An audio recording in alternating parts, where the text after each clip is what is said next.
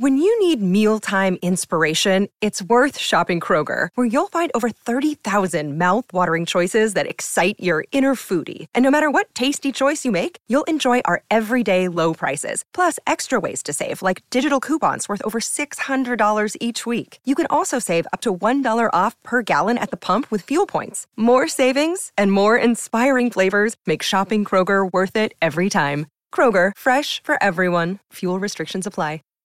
Save big on brunch for mom, all in the Kroger app. Get 16 ounce packs of flavorful Angus 90% lean ground sirloin for $4.99 each with a digital coupon. Then buy two get two free on 12 packs of delicious Coca Cola, Pepsi, or 7UP, all with your card. Shop these deals at your local Kroger today or tap the screen now to download the Kroger app to save big today. Kroger, fresh for everyone. Prices and product availability subject to change. Restrictions apply. See site for details. Ladies and gentlemen, thrilled to have you here for another epic debate. This is going to be a lot of fun, folks. Want to let you know if it's your first time here to Modern Day Debate, my name is James and I am your host. We are a nonpartisan channel, so we have nothing but debates. There are no, you could say, monologue type videos. We think that's great on other channels, but at this channel, it's purely debates, and we are excited to have you here no matter what walk of life you are from.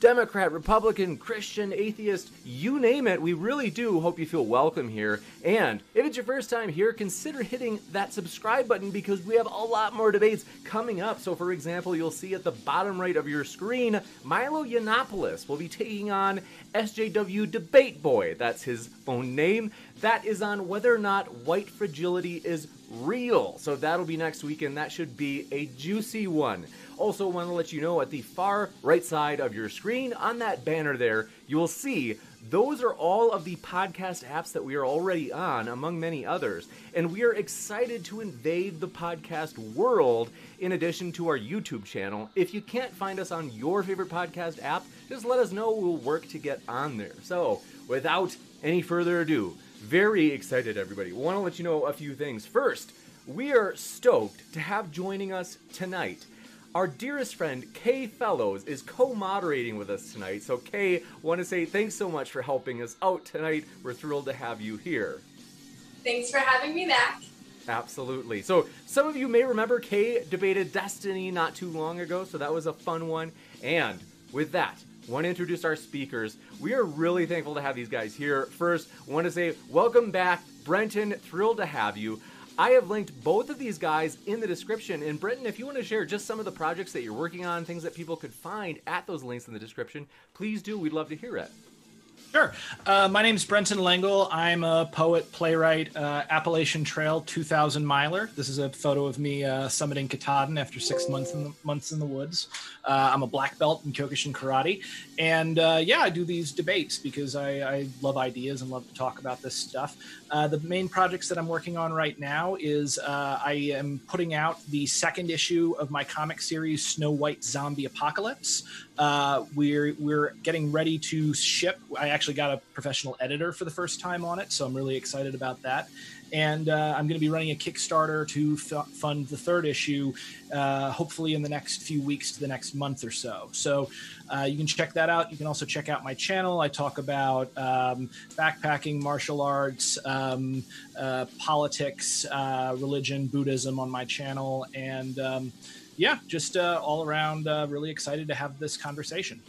You betcha. Well, we're excited to have you here and also very excited for the first time, Armin. We're thrilled to have you with us. I have to say, I had told people yesterday we're very excited to have you here for the first time. And one thing, a lot of you, if you don't know somehow, folks, he is actually the founder of the Atheist Republic. Which, if I if I'm correct, let me know if I'm not correct. But that's the is it the biggest atheist Facebook group on our planet? Is that right? Yes, uh, with two million four hundred thousand last time last time I checked. But we're way more than just a Facebook page. We're a, a non-profit in both Canada and United States, and we are also one of the largest uh, internet. The no, not one of the largest, the largest international atheist groups in the world. We have local consulates in almost every major city for people to get together and find other atheists locally. Uh, we provide community and support for atheists Worldwide, um, you know, we were we got into legal trouble with governments before, uh, just for si- simply for providing a voice to atheists, um, and also other than yeah. So um, and also recently we do go after religion on Atheist Republic, but our main goal is to provide a community for atheists worldwide, right? And this is what I got into trouble recently because uh, going after religion, um, we this whole woke ideology started looking a lot like a religion to us, and we started going after it, and we lost a lot of support because of that, and some of our projects are are now. Um, we had to let some people go, but now it's slowly coming back. So we're looking over to uh, looking forward to bringing back more people and getting these projects back on. Other than Atheist Republic, I'm also the author of a best-selling book, uh, Why There Is No God, um, and I'm also um, the co-host on the world's largest ex-Muslim podcast uh, with Ali Rizvi, which is called The Secular Jihadist. Wow. So it would be safe to say um, these both of our guests are very productive, busy people. They're they're doing a lot. So we are very excited to have you guys here, and want to mention as well. So not only are both Brenton and Armin's links in the description, but we've also linked Kay. As like I had said, Kay has been on here to debate and you can find all three of those links in the description, folks. So I'm going to hand it over to Kay in just a second as Kay is going to get the speakers going in the actual debate. But just want to let you know, folks, we have opening statements and then open conversation followed by q&a so if you have a question fire it into the old live chat tagging me with at modern day debate and thanks so much kay for your help tonight the floor is all yours to get us rolling all right, well, let's get the ball rolling. Um, I believe Brenton is going to go first. So if you could just give us your opening statements on this very interesting topic. I'm so excited I get to be a part of this topic on whether or not there is systemic racism towards whites. Take it away. Yeah, absolutely. Uh, so the topic tonight does anti-white systemic racism exist is one of the more volatile and emotionally charged topics we could address. Uh, and i will be taking the negative uh, position. We, it's very volatile particularly in the fallout of the protests reactionary violence and the epidemic of state repression that is sweeping the nation due in large part to our failure as a country to address the ongoing problem of police violence and institutional discrimination that targets minority communities now, before we, we begin, I'd actually like to observe just a few seconds of silence for Garrett Foster, who died tragically and heroically while escorting his disabled wife during a Black Lives Matter march in Austin, Texas.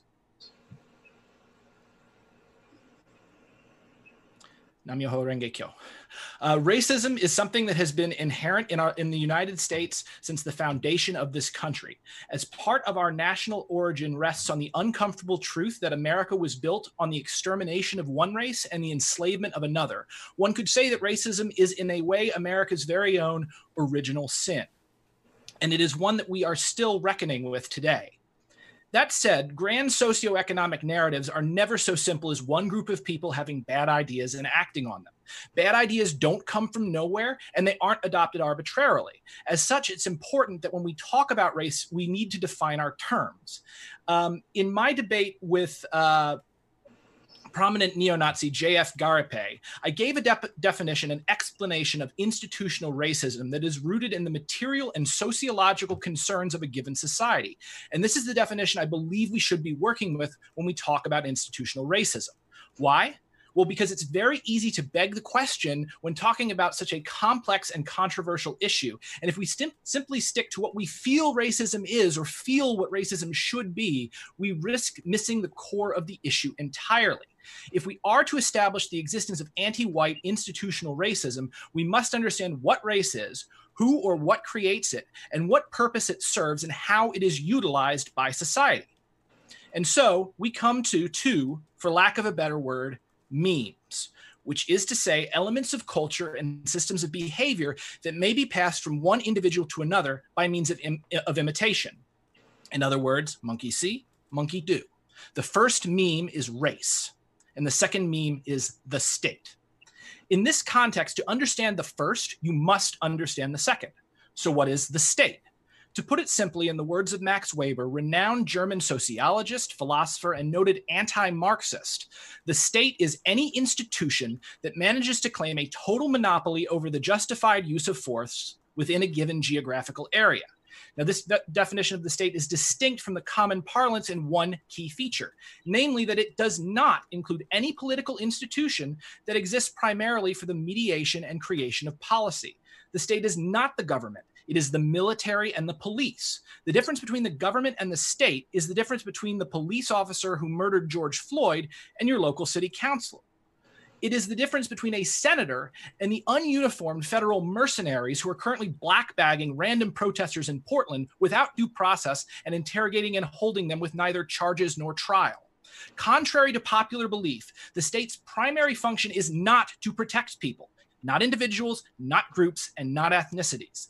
The state's function is far more specific to secure and defend valuable property. Now, this might sound radical or even shocking to some of you, but our society right now is based upon this principle.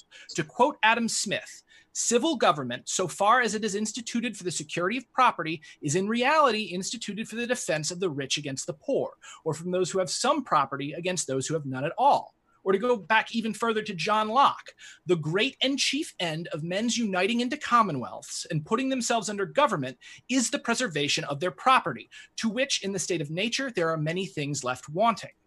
So the state, which is to say the people who are currently tasked with and doing an exceptionally poor job of quelling these protests and riots, riots which I might remind you they themselves are responsible for, their goal at all times, whether the individual actors know it or not, is not to keep the peace, Rather, the peace is kept in order to keep the property, which is to say, to st- serve the interests of the state's primary constituency the wealthy, the powerful, the elite. Now, why is this important to understand when it comes to race? Well, for two reasons. One, here in America, due to the historical circumstances surrounding the founding of this nation, wealth and social class are currently divided very with very little exception along racial lines. And two, more fundamentally, race itself is a product of the state's quest to remain in power and preserve the property of its primary constituents. Now, let that sink in for a moment because it's a big idea and it's not how most of us are used to thinking about race. Race itself is primarily a product of the state's quest to remain in power and preserve the property of the, of the elite. Everything the state does is to this end. Now, we usually think of race in terms of skin color and facial features or ethnicity, but that is to miss the forest for the trees. In her book, Towards a Political Philosophy of Race, Dr. Falguni Sheth of Emory University puts forth the idea that race, as we currently understand and practice it, is a construct of sovereign power, which is to say, those who are in charge in a given society are the ones who create race. These are the people whose property the state is primarily interested in protecting. And protecting from who? Well, from you and me, and especially those populations that are perceived to be unruly. In the words of Cersei Lannister, everyone who isn't us. Now, you'll note that I've said perceived, and that's an important word, so make note of it. Populations that are perceived to be unruly are targeted by the state. The state cannot definitively know who is unruly and who is not until they act. Just like the state cannot distinguish from someone who's white from someone who's black or Arabic, but looks white enough to pass. It's not about what you actually are, it's about what a cop or a judge thinks you are, which is why oftentimes uh, racially motivated stops go down after things get dark because you can't tell who's driving the car. So if sovereign power thinks you're unruly, well, mister, you'd better watch out and stop being so unruly. The, this perception and attitude is the systemic racism that targets the black community. It is the core of implicit white supremacy. And implicit white supremacy is much more insidious than the crude racial stereotypes and bigotry that may be adopted by certain individuals. To be racialized is to have one's propensity towards criminal, antisocial behavior be assumed by those in positions of authority, based solely upon the way a person appears to look visually. All other forms of racial discrimination flow from this assumption, and as such, institutional racism physically cannot target white people.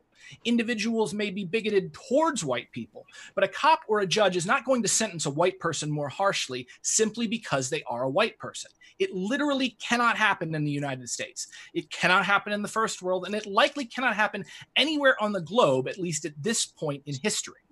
However, this is not to say that white people are not oppressed. And I will say uh, unequivocally that 99% of white people are systemically oppressed. And let me say that again, just so absolutely no one misunderstands me when I talk about this.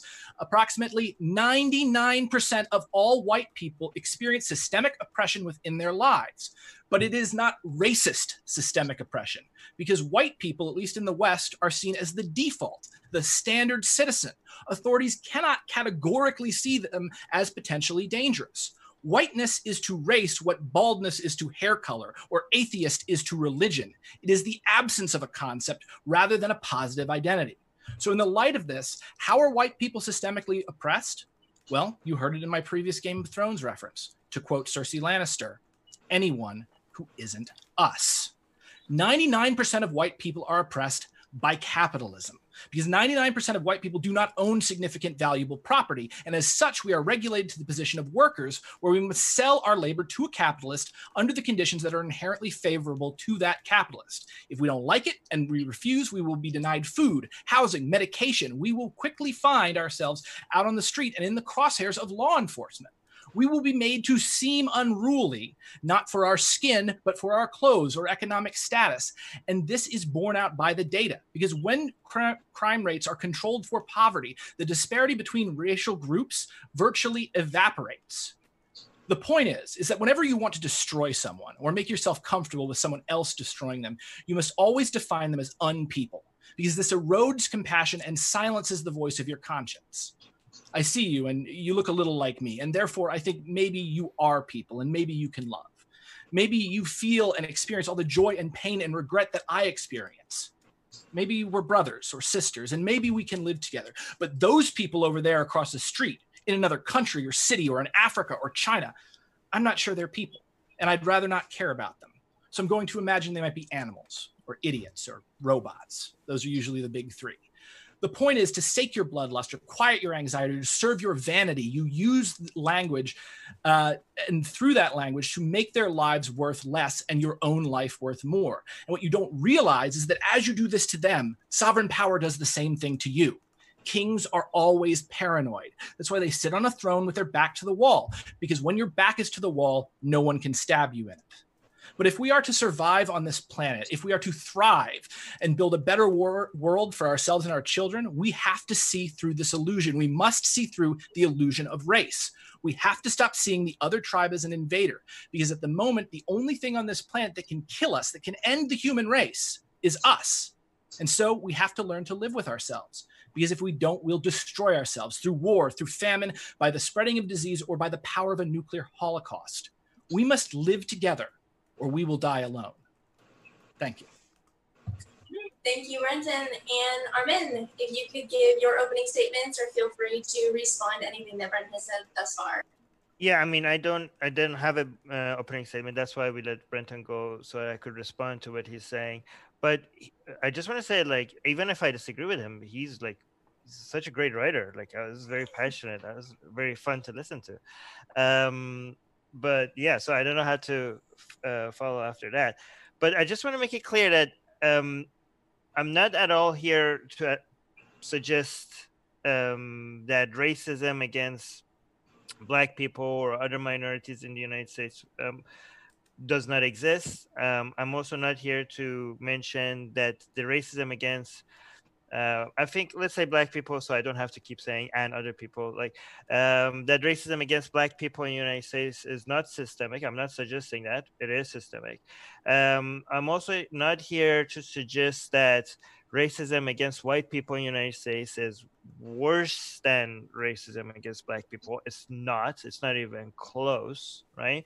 Um, so I'm not saying any of those things but I do uh, um, I do think that we might have a problem with um, definitions, and if we don't, you know, if we disagree on definitions, that we might be talking over each other with it. Like we're not even talking about the same thing. We might be saying uh, things that we even agree with, would agree with each other if we were using each other's definitions. So um, the definitions that I'm working with um, is the ones that are like show up if, if you search for them for race Uh, the definition I'm working with is a, a, race is a grouping of humans based on shared physical or social qualities into categories generally viewed as distinct by society. Um, like there's no involvement of state and how they manage people and what their uh, agenda is. That doesn't come into my definition. And also, when it comes to institutional racism or systemic racism, I understand that some people have different definitions for this, but most people use these interchangeably. And the definition that I use for that uh, the one that shows up. Like, I'm comfortable with what the uh, common definition is, which is a form of racism that is embedded as norm. Um, normal practice within society or an organization it can lead to such issues as uh, well that's as uh, as discrimination in criminal justice employment housing healthcare political power uh, and education among other issues. Another way to explain systemic racism and again we could debate whether it's helpful to de- define racism in you know systemic racism or not um, or whether implicit racism is real or not because there's debates about that there's not a consensus uh, consensus on that but um, but assuming all of that is valid um, you know systemic racism is the way i understand it um, is as a, something as opposed to explicit form of racism. Explicit form of racism is intentional, uh, is in is based on individuals, uh, and it's basically what uh, uh, most people traditionally recognize as racism. I hate you. I hate these group. Of, like, I would never let my daughter, for example, date a black person. That kind of crap people say like oh my god yeah you're a goddamn racist that's explicit form of racism systemic racism uh, one um, uh, could be the source of systemic racism could uh, or maybe um, the, the point about systemic racism is that is that it doesn't have to be intentional right? Um, and it doesn't have to be even based on individuals um, bias it could be though. So systemic racism the way i understand it is either based on implicit bias or racism by outcome right? So implicit bias is a form uh, of racism where people have these biases that they're not aware of. Uh, there are some tests that suggest that most people do have those biases whether they're white black or whatever. Um, but i don't those studies have been disputed i'm not i'm just going to assume right now that they're true i haven't it's it's hard for me to analyze them myself. I'm open to uh, being proven wrong on this, like um, because I'm not an expert on this. But I can, um, right now, I think we're both on the side that uh, implicit bias is a thing, it's real. Um, but um, and also we have uh, racism by outcome. Racism by outcome doesn't require intentional or in, unintentional racism, right? Um, it's basically if you have a system that produce after adjusting for everything justifiable like crime rates like percentage of population um, or anything else that sh- uh, any other variable that will justify the out- a racist a bias outcome if you adjust for all of that if you still get bias outcome even if nobody in the system is explicitly or implicitly racist the system itself is racist right? So for example um, one reason why we might say that United States is systemically racist against black people and that doesn't require intentional racism by anybody in, in the in these institutions is when you uh, even after adjusting for population and even after adjusting for crime rates and severity of the crimes you still seem to get harsher sentencing against black people based on how dark they are um, even if the judges are black like th- we, there's something in the system that is produ- producing these racist outcomes even if that is not the intention of anybody in the system. So that it, that will make the system racist uh, even without requiring intention from the individuals within the system right? So those are the two sources of systemic racism and those are uh, real. Um, i think i think what we can acknowledge though is based on these definitions um, you know, as as bad as systemic racism is, um, it is progress to have reduced explicit racism. Explicit racism, intentional racism, um, is, in my opinion, worse than unintentional racism or racism by outcome, right? And yeah, and and the fact that we, I mean, reducing uh, explicit form of racism or intentional form of racism. Uh, does not mean our job is done. Obviously, any form of racism is bad, um, and but if I could, but I could, I think it's fair to assume that a systemic form of racism is more widespread than any form of explicit form of racism no matter how much explicit form of racism you have right so if there if you see widespread explicit form of racism uh, in any society you could assume that you must also have a lot of systemic form of racism in that society right so what what i have to admit is that this is the reason why i think there is some, at least some systemic form of racism against white people in the United States because of the existence of um, obvious, explicit form of racism. Um, this is um, hypothesis, right? So what I have to admit is that there is no data. There's absolute zero data that will uh, prove what I'm saying um, because it hasn't been this hasn't been researched when it comes to systemic racism against black people there is plenty of data that proves that beyond any doubt okay that systemic racism against black people is a thing um, based on the definitions that I, uh, that I just gave. And there is zero data that shows that systemic racism against white people is a thing. So what i my position is only a hypothesis and i'm happy to be proven wrong um, if there is once there's data on this right? Um but i but but i think it is a get as so hypothesis or you could say an educated guess based on anecdotes. Again anecdotes doesn't prove anything but the examples that we've seen on outright open accepted form of explicit racism against white people and the fact that how the limited backlash against it and the normalization normalization of it in society to me suggests that given how accepted explicit form of racism against white people is in countries like united states or united kingdom or some other places um, this explicit form this normalization of explicit form of racism must have or i think again i could i'm happy to be proven wrong must have somehow uh, creeped into institutions um, as you know and within the way that or, organization educations again you keep, you mentioned the state but based on my understanding of uh, systemic racism it, it could be private institutions public institutions the government uh, society media entertainment any any form of any institutional racism could exist within any of these. And it doesn't have to be widespread and everywhere. As long as you have it within some institutions based on the definition that i read uh, you do have um, institutional racism um, or systemic racism right so for example when um, based again based on the definitions that i'm going by uh, uh, white people and again i understand that some people say race is not a thing and if you're looking at it from a biological perspective that is true. Uh, the only other race that we had was uh, the Neanderthals, and we killed them. Um, but so, from a biological perspective, there's only one human race left.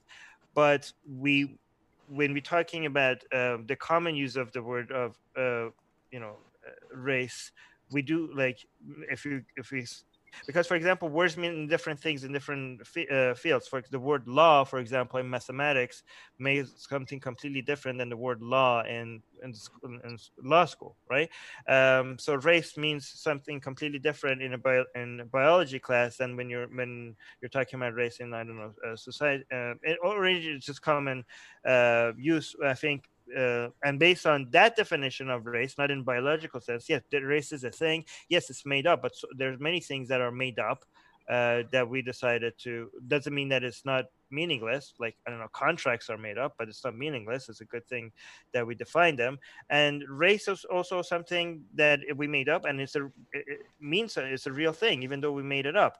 Um, and based on that definition, white people are a race.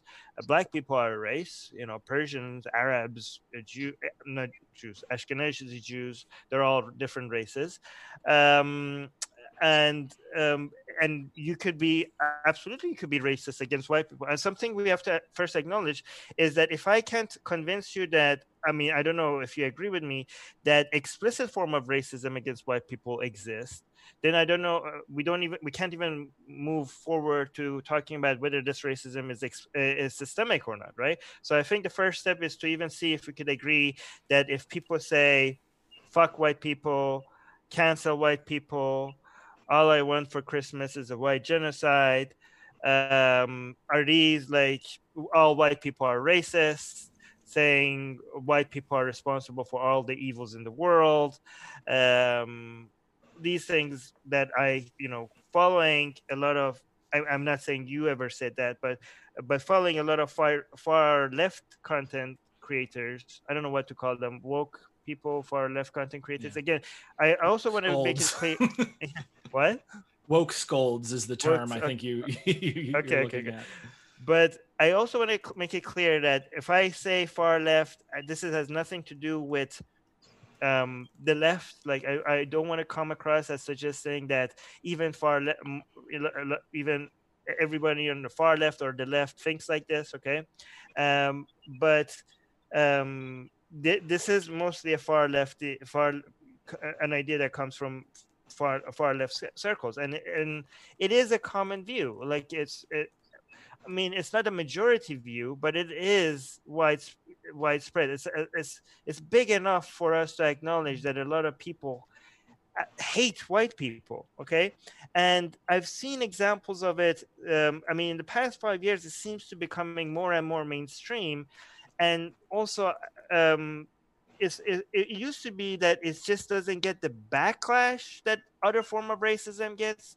Like the same things that people would say about black people jewish people um, arabs or any other uh, a group of people if you say it if you say the same statements against white people the form of systemic racism that i saw it was like okay you just you can get away with it but now I'm seeing that actually different organizations and different media, mainstream media, are actually even, you know, spreading those ideas, spreading um, hatred towards white people, or talking about the whole group of people in general terms. I mean, even if you don't want to.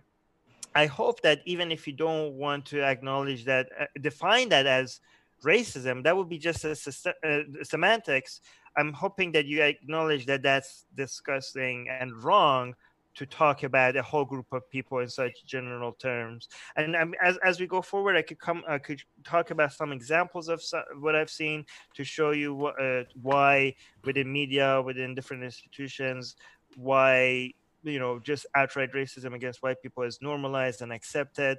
Um, and, but whether or not we agree on the definition, I mean, I would be happy to, it, I, even for you to be like, okay, this is not racism, but it's disgusting, vile, and nobody should talk about any group of people in such general terms, whether I call it racism or not, right? I would, I, I would be happy if if you would say something like that, right?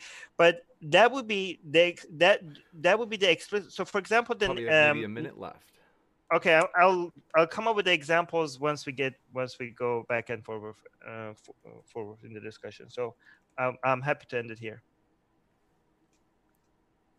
you got all it. right go ahead and take it away Brenton. awesome so uh, the first thing i wanted to do was i wanted to acknowledge what you're saying um, specifically about um, things that you've seen uh, targeted towards people who superficially resemble me. And I want to applaud you for having that compassionate reaction um, because it, it, does suck when people are mean to somebody for like bad reasons.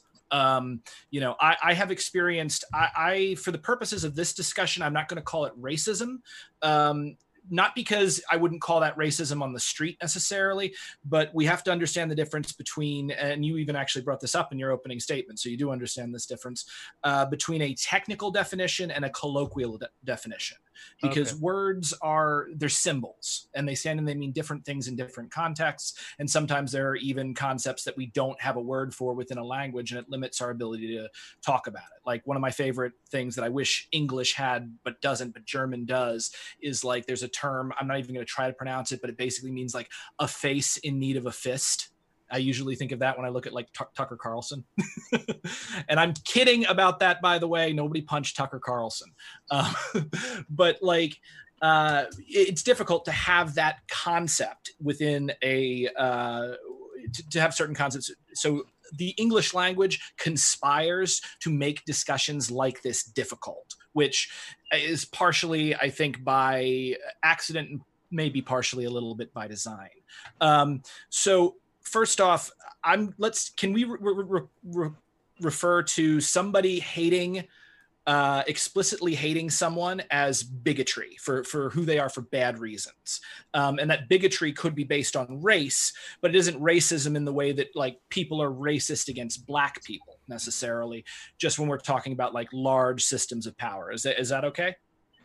Um, I consider bigotry based on race to be racism, but I'm happy to work uh, with your def- your uh, definitions just because I don't want us to argue semantics because we cool. we understand what we're talking about. Yeah. Yeah, because when you're dealing with like like you're not a bad actor, but when you're dealing with bad actors within this, a lot of people will uh, play like a Motte and Bailey fallacy, where what they'll do is they will try to move around and change the definition of race uh, or racism based upon what's most convenient for their argument, and let, us let, try to avoid that. Um, so. Uh, first off, uh, yes, I will acknowledge that anti-white bigotry exists. I don't necessarily think that like um, hashtag um, waiting for white genocide is necessarily an. Ex- it's not really. that's not really a hashtag, but something like that.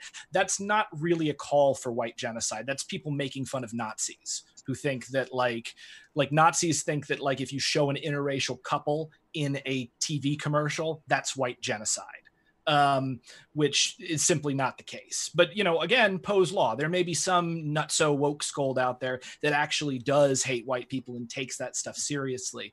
But uh, one of the things that I've learned uh, because I've dealt a lot with the radical left is I was very active in Occupy Wall Street.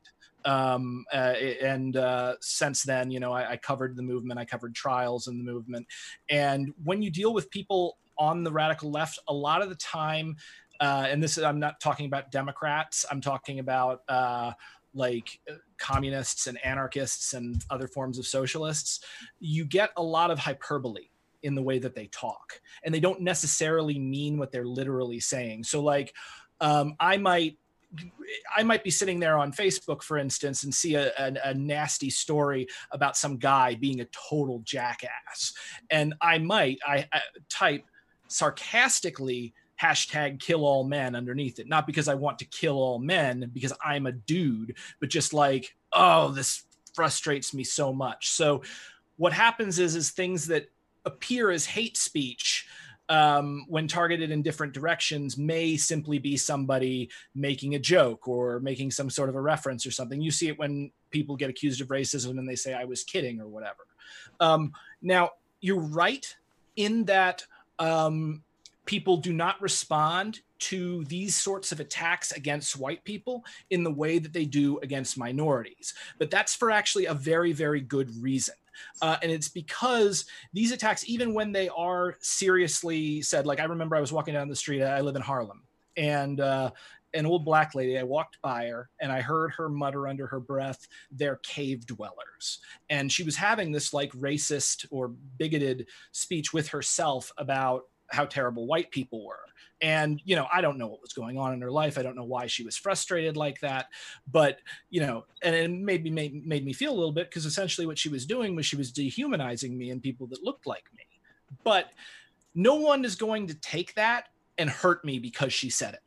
Um, however, um, there is this thing called uh, pseudo speciation and this is that humans we have a block in our minds a psychological block that prevents us from essentially you don't you don't eat your own kind. So if you've got people that want to hurt someone or rape someone or steal from someone what they have to do first is convince themselves unless they're a total sociopath that that other person isn't human. And one of the ways that they do it is through language. Remember when I talked in my opening statement about, you know, idiots, robots, or animals? And if you look at like white nationalists and you look at like virulent misogynists and people, they use this very aggressive language, uh, like what, what is it? I, I, incels. They call women femoids. That is pseudo speciation. Now, if you try to pseudo speciate a, a, a white guy like myself, you're going to have a really hard time convincing people that I'm not human because as my identity is like at the top of the identity social pyramid, at least as far as like race is concerned um, and and and gender and sex and orientation is concerned. Um, but what happens is the further you go down that pyramid, the more vulnerable a situation a person is actually in, and the easier it is to erode that those feelings of compassion. So, you know, you get a bunch of people, they start saying racial slurs over and over again, they repeat it. That compassion gets eroded and eroded and eroded and broken down until people who maybe already want to do some form of violence for whatever reason decides, hey, it's okay so the huge overreaction or seeming overreaction, the double standard that you see is because hate speech represents a legitimate physical threat to the people that it targets. Whereas hate speech against white people, even if it is super hateful and awful, is not going to have the same kind of effect. It's just going to be someone being mean to us for a bad reason. I, you know, for the most part, we can let it roll off our backs. Does that make sense? Well, I, I agree that it's not as bad. Um, uh, but what I don't agree is that it needs to be that bad for it to be institutional racism, right? I agree that uh, as the world we're living in today, it's not, um, we're very unlikely to, um, I mean, uh, well, actually, I might, uh, somebody's going to play this like one month from now. Somebody's going to kill a white person and we're like, I mean, what the hell did you see? Yeah. But but it doesn't it doesn't exist. The violence, uh, the violence, the dehumanization, uh, the consequences is not at all the same level. At least not in the United States. I mean, the de facto thing that you're mentioning about. Uh, you know, white people as being the de facto. That's only in white majority countries, just to be fair. But um, well, but you're I right. mean, not necessarily. I, I do agree with you for the most part on that, but also like take China for instance. China is not a white majority country, but um, if, if I'm not mistaken, like in China, if you're white, you can be hired just to be a white person and hang out somewhere. Like they will hire yeah, white I... people just to hang out in like Chinese clubs, so people go to that club because they think rich white people are going to be there. Yeah, yeah. I mean, um, obsession with white people is. Uh, I've seen that many in many places in Philippines, in Iran, in China. That is, uh, uh to be fair, that's also extremely racist and disgusting.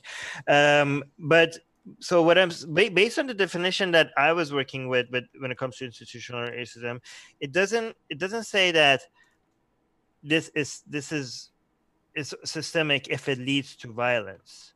It's systemic if it involves dehumanization. Okay, um, and also, the, wouldn't the, it be systemic if it involves a system?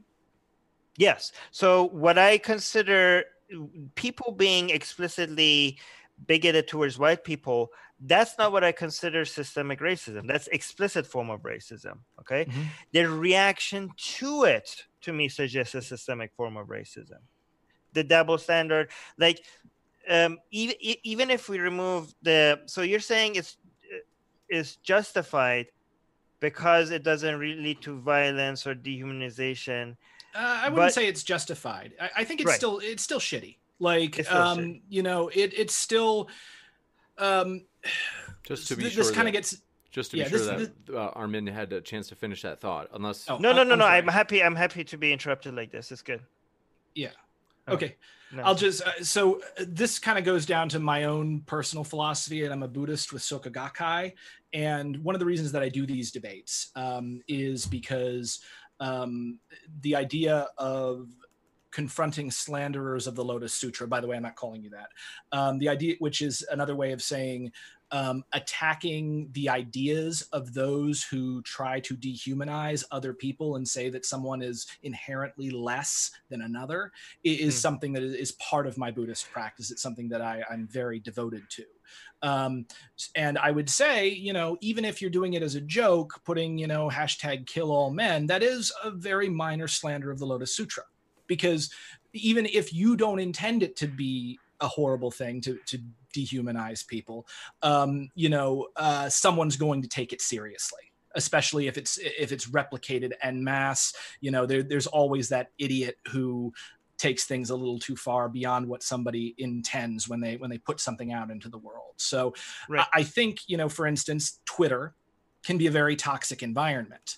Um, but uh, and so if I'm if let me just see if I'm getting you correctly. What you're saying essentially is is because Twitter is a toxic environment and people are not sufficiently critical of the toxic environment that is Twitter, systemic racism against white people exists. Is that the argument, or am I? Missing well, no. Something? I'll give you a more specific example um, uh, right after I mention this. Um, first of all, I do have to say that I've seen some people do saying that seriously. Um, again, it's it's mm-hmm. not a. It's, I, I, don't doubt know, it. Okay, and I also want to acknowledge the fact that you, um, you know, I, I'm grateful that you do label that as something vile and disgusting. Um, you know, th- but the, the thing is that, given that you agree with me that it's, it's something um, vile and disgusting, uh, even with even before it gets to the point of violence or dehumanization, uh, what I've noticed is that within the United States, just saying what you just said can get organizations into trouble.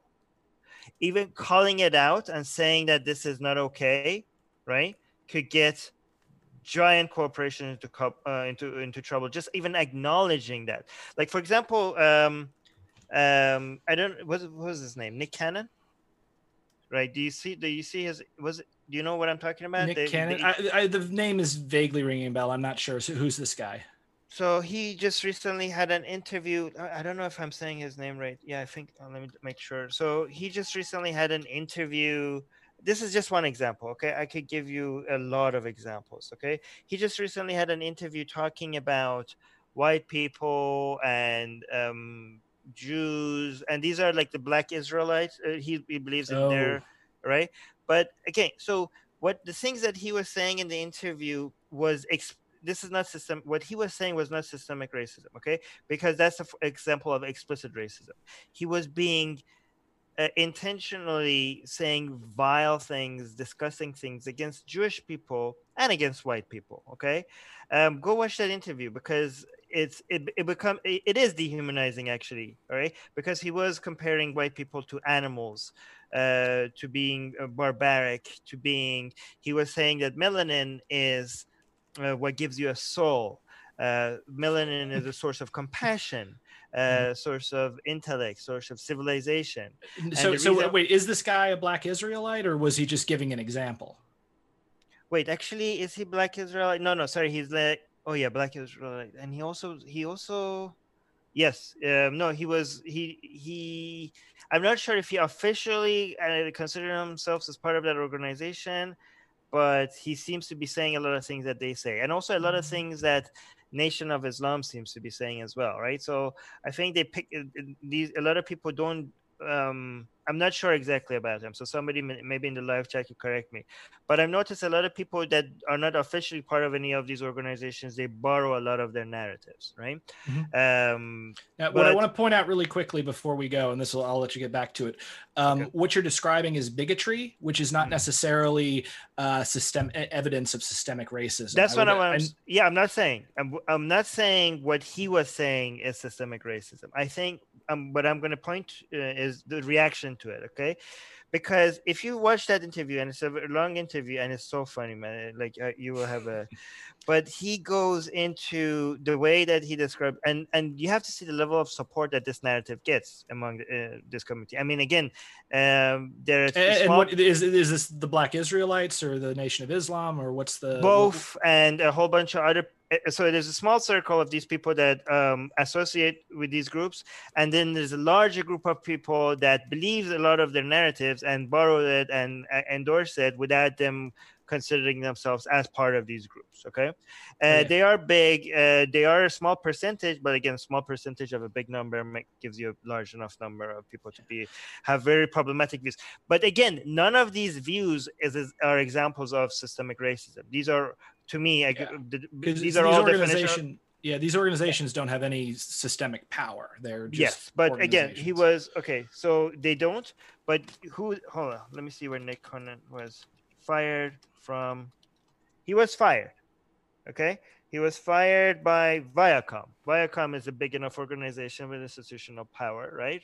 Okay. Um, but if you look at the statement from Viacom uh, and the reason why he was fired was the parts that he talked about Jewish people, not anything, not the length, all the stuff that he said about white people uh, co- comparing it, saying that they're not even human, saying that they don't have a soul, saying that uh, they don't have compassion because their skin is white.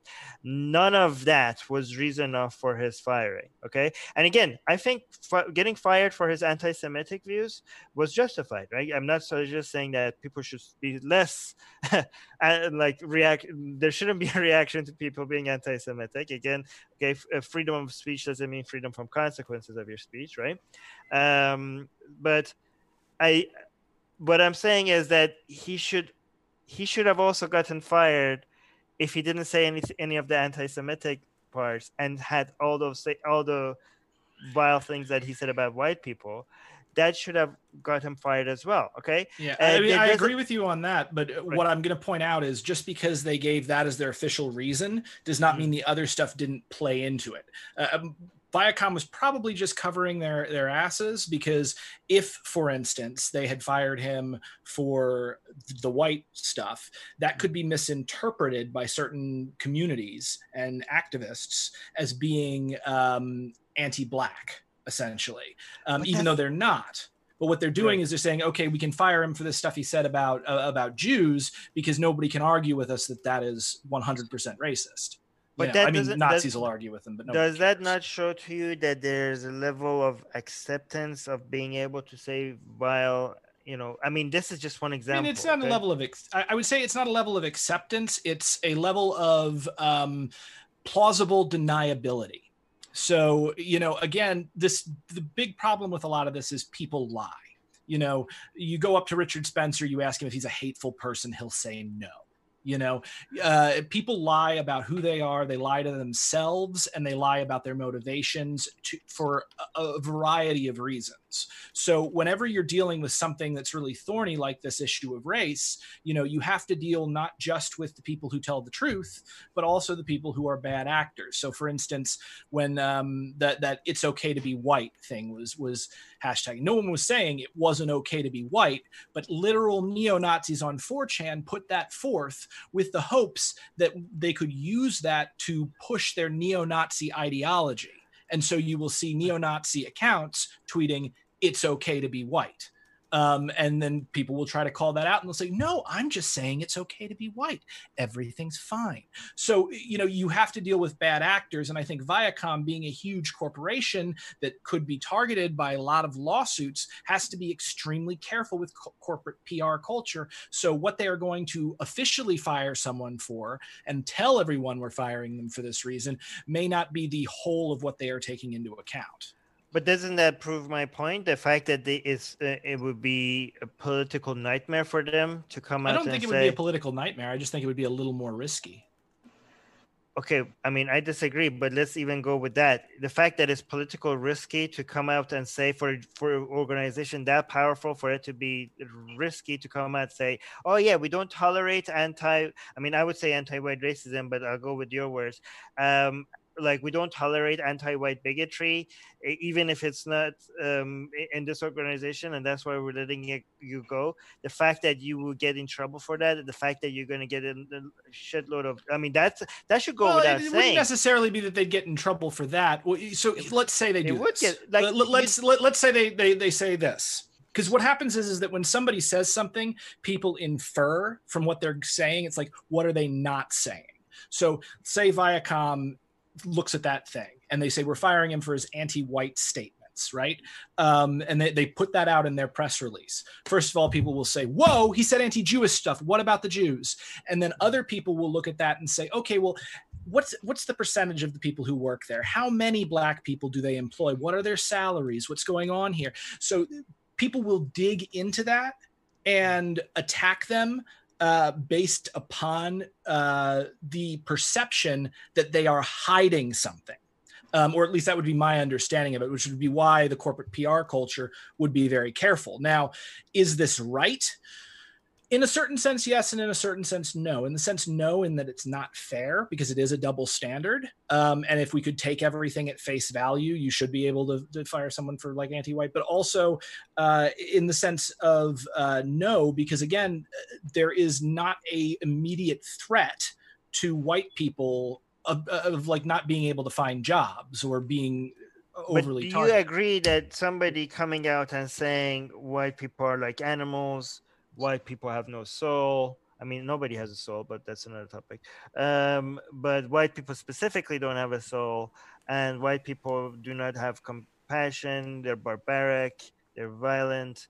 Um, and that's you know if somebody just says that and says nothing about Jewish people, even if it doesn't lead to violence, even um, I mean this is already dehumanizing, but I mean, um, I'd say I would say that that guy would would have been fired for what he said for white people. They just would have right. worded the, so if I could, if if. I, if it was shown to you that if somebody loses their job from because of something like that, there would be a lot of pressure on an on an organization uh, that does carry out like something like that, and there's a lot of pressure not to take action uh, against somebody that is only um, bigoted against white people and not against any other group of people.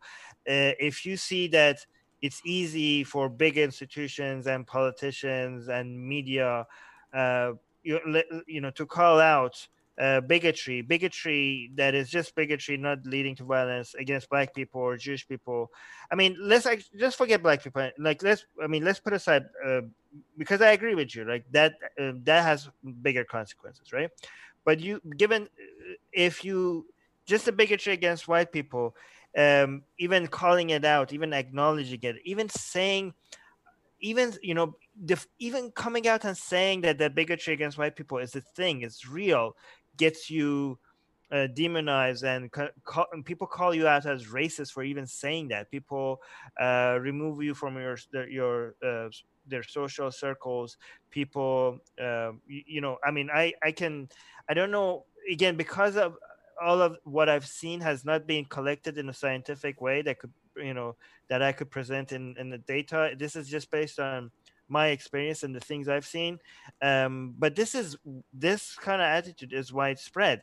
I, I think, and because it's my personal experience and it's not collected scientifically, I'm hop- I'm happy to be proven wrong. But if I if they if, if it was shown for this to be the case, um, wouldn't that be an example of some form of systemic? I don't know. So you don't like say racism, systemic bigotry? I mean, I wouldn't say it's systemic. I mean, what you've got there is you've got a corporation that's concerned with profits primarily, and it's looking to protect its profits, and that's why it's getting rid of these people. It's not it's not moral outrage over the treatment of Jews or the treatment of of white people that's prompting Viacom's Yeah, behavior. it's uh, they want to make sure that their profits stay intact and that the people who invest get a higher return on investment and that their owners and shareholders are happy. But that but that's true for all form of systemic racism. Institution like for-profit companies um, always act with the intentions of maximizing profit. Yeah, And and and, you know, go back to you know, uh, well, actually, not always, because sometimes they will act counter to profit um, if it is uh, if they are sus- sufficiently racist. I mean, you saw that in the Jim Crow South. that would be a Um, form. That would be true if there's explicit form of racism, intentional form of racism, right? But the but the systemic racism that is not that is happening without explicit form of racism, um, could you know if it's happening within private institutions, private organizations, is probably a, Well- as a result of yeah. Go on. I mean, even implicit racism can still cause someone to act in, a way that is counter to profits. A, a great example, honestly, is uh, what we learned with the Black Panther movie. Because for years and years, people didn't want to see movies with black superheroes in them, um, or that's what Hollywood believed and kept saying. The same thing with the Wonder Woman movie. We can't see a movie that's starring a woman. Nobody will want to watch it. Nobody wants this. And what we found with Wonder Woman and Black Panther, there's a huge, huge market for this. So the intention is profit. That's I mean, Yeah, their so- their intention, their conscious intention is profit, but Right. their conscious attention towards profit is influenced by systemic uh, or, or by implicit racism and sexism. So I, I think what we're doing, by the way, is we're we're there's a bit of a conflation between mm. implicit and systemic. Impl- systemic com- contains both explicit and implicit types because it relates to systems and how systems interact with people whereas implicit is uh, unconscious bias towards a person for bad reasons and big and you know explicit conscious bigotry is explicit mm. bias. the way the way i say it there's three forms there's explicit form of racism implicit form of racism and racism by outcome and the systemic form of racism uh, is the last two is a mix of the last two. That's the way I saw it. But I'm happy to change my well, definitions. What's it, have you have you ever read A People's History of the United States by Howard Zinn? No. I would highly recommend you check it out because they, do a um, the fourth chapter, I believe, uh, and it's online for free. You can see it at historyasaweapon.com. Mm. Um, but it's called Drawing the Color Line, and it actually goes into, you know, as I said, the United States' own original sin. That's my term, not his, but I stole it from the Bible, so whatever. Or I stole it from Catholics. so, um, but this uh, is why. By the way, this is yeah. why it's giving us an as an atheist organization an excuse to go after all of this because it's becoming yeah. so much like a religion. But go I mean, no, you know what? I, I got to tell you, um, I do think that there is a lot of religious or culturally religious behavior in a lot of kind of the the woke scold kind of things. I think you are correct in in latching on to that, uh, confessing your sins, um, penance, like like there's a sins lot of the father being the sins of the son. Yeah. Now I don't think that that's necessarily 100% tied to religion. I think a part of that is human culture. Um, right. and, and you know we could that'd be a great debate in and of itself to just go into that and to see where these kinds of antisocial tendencies come from. But right. um, what I was one the reason why I brought that up is it talks about the creation of racism uh, and racist attitudes at the beginning of the foundation of the United States. Because originally, when they brought uh, both black and white people over, they were not brought over as slaves; they were brought over as indentured servants, and they seemed on the contract that to be equal parties with the people indenturing them. Now, in reality, no, that was just the contract, uh, and these people were basically slaves either they'd been captured or wound up in debt.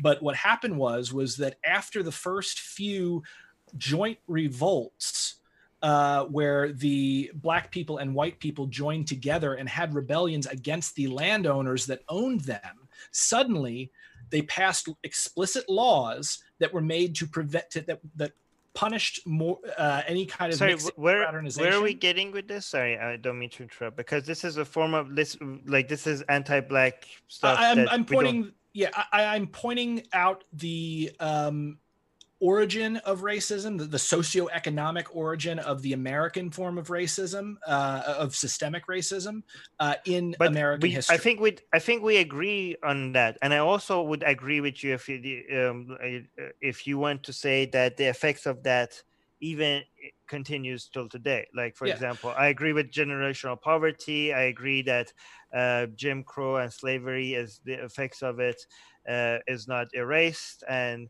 um sure. well, but my point in bringing it up um and, and, seriously reads in. It's it's really good. Like he's not he's not the best writer in the world but it, it's a, it's a good book.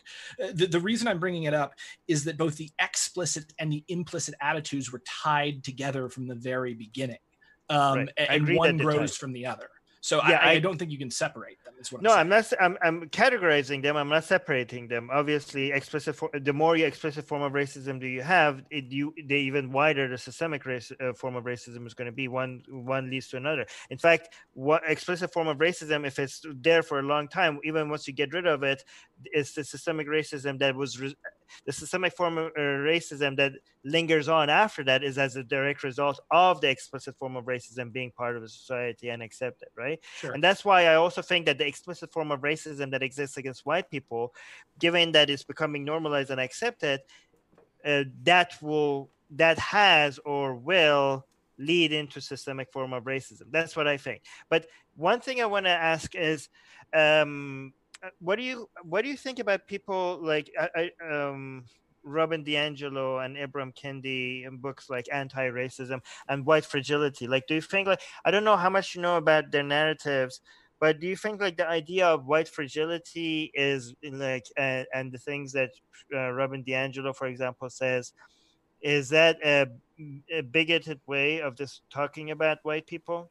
I mean, I haven't read her book, so I, I don't know. Um, uh, so what I would say about white fragility is I would need data on that. Now, I have seen white people go to absolute pieces whenever they get taught whenever somebody talks about I've seen uh, all kinds of racism with them. Yeah, yeah. Because it, it's it's an emotionally charged issue. So uh, there may be some sort of fragility, but uh, you would need to demonstrate that with sociological data. And I haven't seen any of the data. She's I, not interested in data because she says she thinks data and science is white uh, white people tools to oppress uh, minorities. And I, I, hope you see how ridiculous that is. And she she doesn't even suggest that. She outright says it. Okay? Okay? Um, and she also is okay she also mentions that she's completely okay with generalizing white people um, and this, you know talking about them collectively rather than individually. I mean do you agree that those are uh, I, I get this is i'm not this is not an example of systemic racism but i think this is like um, Am I, am I mad at Robin DiAngelo? Is that what you're asking me? No, no, not personally. Like, um, I think, do you consider talking about a whole group of people uh, the way Robin DiAngelo does? Do you consider that? I mean, I call it explicit racism, but would you consider that bigotry? Um, I would have to see how she actually talks about them. Like I said, I haven't read the book. What, what I would say is, um, at the very least, if you're heavily generalizing about an entire group of people without data, you're behaving irresponsibly. I would say that's okay. an irresponsible statement without data to back it up. So let, let me tell you, for example, another example for why I might think that systemic racism against white people. And again, I understand that the way the way your your your the, your definition is different than mine, but I want you to see where I'm coming from. Given that what I see, what people like Ibram Kendi and Robin DiAngelo are saying, given that I consider that explicit form of racism, intentional, individual. Do, do you have racism, a direct quote from them, by the way, just so I, I can respond? I this? should have prepared uh, that. If you don't have one, you can send it to me later. Okay, I will. Yeah. Um, but given that I consider, I mean, she comes out and says that right that she's okay with generalizing white people. Like she says that in a as clear as it could be, right? Um, and, and you know, and she considers racism to be a white thing, right? Um, white people are racist. White and this is the author, and this is the author of the um, white what, fragility. White fragility.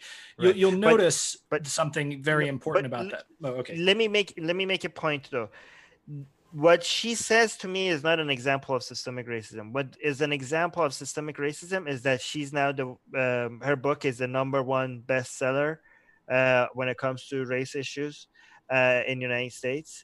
Uh, what suggests to me that anti-white racism is systemic is now her book and her uh, dogma and her methodology is now treated as gospel uh, in diversity training uh, and anti-racism in corporate America, uh, in universities, in many universities, um, in government institutions, uh, and do, do you have any data media. to back that up? Um, but well, besides the book sales, do you have any data to back that up? Well, I can send that to you as well. But sure. the thing is that um, it's I didn't say in. So here's the thing: it's really easy to show that it's being used um, as the go-to um, doc, you know, doctrine uh, methodology for anti-racism training. Um, because it's selling well. No, no, no. It's being used. Okay, I will. I will send that to you. Okay. Okay. Um, it's being used heavily. I'm not saying everywhere. I'm not saying all I have to show is that it's being used a lot, not that it's being used by majority of corporation not that it's being used everywhere okay? But it's being used a lot. It is the number one um, her book her her and Ibram Kendi are the, are the top two uh, leading figures when it comes to uh, it's a, it, and again it, it's what you said it's a profit motive right? Yeah it's these corporate organiza- PR. yeah it's corporate PR like these like these organizations uh, they just go look at the top sellers the people that other people are seeing as authority they hire them they're like look we're doing something about it. Can you please shut the fuck up and yeah. not you know not come after us right? So um, but but they are it is but unfortunately it is spreading. Um, and that's the treatment of corporate america and universities. I mean again what i what i have as also a lot of uh, stories and example. And again this is not what i also mentioned is that i'm happy to be proven wrong with sure. data but I have a lot of um, anecdotes of students um, in universities that are these. This is being uh, taught to them in uh, in philosophy classes, in sociology classes, in diversity in uh, in classes that is these these these books don't even belong to in people that are learning about education in, in, in, classes that people are learning about how to teach kids apparently they have to learn about so, so how many students are you hearing this from exactly um, well i mean a lot i don't know um, how i can send you like again these are all it doesn't really yeah, it sounds like anecdotal data. Now, no, um, no, no. Um, I agree with you that it's anecdotal. Mm-hmm. That that's why what I'm, what I say, I think anti-white racism is systemic in the United States. I don't think I, I don't even treat that as a theory. I treat it as a hypothesis um, okay. because I, I've only seen enough a- anecdotes to think that this should be considered seriously. Not that I'm not, you know, not that it's been proven that this is a, a widespread thing, okay. right? So, so but, can I give you a quick example of uh, systemic racism as it plays into uh, the United what? States against Black people? Just no, really quickly, no, so we can see. Actually, can I suggest that? No, because if you're going to say to me that systemic racism against Black people is a lot worse, I don't think we're going to have disagreement there. Yeah, I'm not saying that it's worse. I'm I'm saying or more that, widespread yeah, or even more widespread. I mean, I think it is worse and more widespread if we are to yeah. assume that uh, that systemic racism takes place. But I mean, again, the term for systemic racism was created specifically to deal with how systems interact with minorities. So but, eh, eh, if this if it's not sufficiently like the systemic racism that interacts with minorities, should we even call it systemic racism or should we come but I'm just working with the definition it? that I have. The definition that I have is a form of racism that is embedded as normal practice within a, within society or an organization. The interesting thing is that it doesn't even say organizations like you have yeah, to have organization. an organization. right. So I think I mean, it's, it's easy to prove what I'm saying. I think. Well, I think the problem is, is one you're you're going with a dictionary definition, and dictionaries only yeah. use words and how they are used in common parlance. Um, mm. And you're using a dictionary definition to argue essentially with academics using a technical definition. Um, oh, I'm happy to be saying that systemic racism is not a thing if we go with a definition that doesn't show that like if you say oh i'm working with this definition and based on this definition systemic racism against white people another thing i would be like yep you're right. Based on that definition systemic racism against white people is not a thing. All i'm saying is based on this definition which i'm happy not to use if you don't like all i'm mm-hmm. saying is that based on this definition that i'm working with systemic racism against white people is a thing I mean, I would say that that definition, at least in the way that you're talking about it and describing it, is insufficient because it is so different in practice than what the people who created the term systemic racism meant when they created it. Um, so, like, a good example would be uh, Freddie Gray. Uh, Freddie Gray lived in Baltimore, uh, and he was directly affected by Jim Crow and redlining. Now he lived after it. He was, you know, during our lifetimes. I think he was actually younger than me. Um, but he was raised because of redlining, uh, because people would not get, and the government would not give home loans to black families. He was raised in uh, illegal tenement housing that had lead paint on the wall. He grew up as a baby ingesting lead paint. The lead paint da- damaged his mind and stunted his development. Um, and this led, to, and this was proven in court. It did happen. He won a lawsuit about it and then was later tricked out of his money by a corporation um, that ch- tricked him into trading away his whole settlement for like a small lump sum that was spent very quickly. Freddie Gray, that the ingestion of lead damages your ability to think critically. It increases your aggression. And when he was targeted by the Baltimore Police Department, he, I believe, ran. And because he ran, they tackled him. They they found a, a like a small knife on him, and they put him took him for a rough ride in their van and drove the van around, basically doing donuts with him not buckled in, and it severed his spine and killed him. Now, now that's an example of systemic racism, and it wasn't even necessarily explicit systemic racism from those officers. They might have thought, "Oh, this is just a jerk, and we're going to give him a tough time." But you can see how all of those factors uh, mm-hmm. contributed to this perfect storm that killed this human being after making his life miserable. I mean, um, if you want to give me examples of systemic racism against black people being a real thing, I mean, well, I it's, mean, it's I not that it's a real on- thing. It's that it's so different from what you're describing that I don't think it's it's appropriate to use the same term. I think what you're describing is bad, but I think it should have a different term. Okay, but if if we're okay, maybe you're right. Okay, and I'm happy to be um, mm, saying like maybe we should have come up with a different definition than here. But if that was a definition that we were using, would you then say that systemic racism based on that definition against white people is the real thing? I mean, I'd be careful saying systemic because then someone might misinterpret me. But what I might say is let, let's say let's let's call it just for the sake of argument right here. Mm-hmm. Um, you know, I know we're doing a, a debate here, but just for the sake of argument in this one, what if we called it like toxic woke scold culture? Or we called it toxic PR culture, corp- Right. toxic corporate PR culture. I would say, yeah, that sucks, and somebody should do something about it. Oh, Um, okay, great. You know, I mean, I just, I, I mean, I don't mind uh, if it's you know using different words as long as we can acknowledge that it's toxic and having to deal with it. I think we I would be happy with that. Yeah, yeah. Well, again, and I'm fine with it because what I'm mostly concerned about is I don't want to see um, the struggles of minority people um, kind of uh, washed out and and replaced with the struggles that that white people necessarily have to deal with that are that are bad, but not the same thing.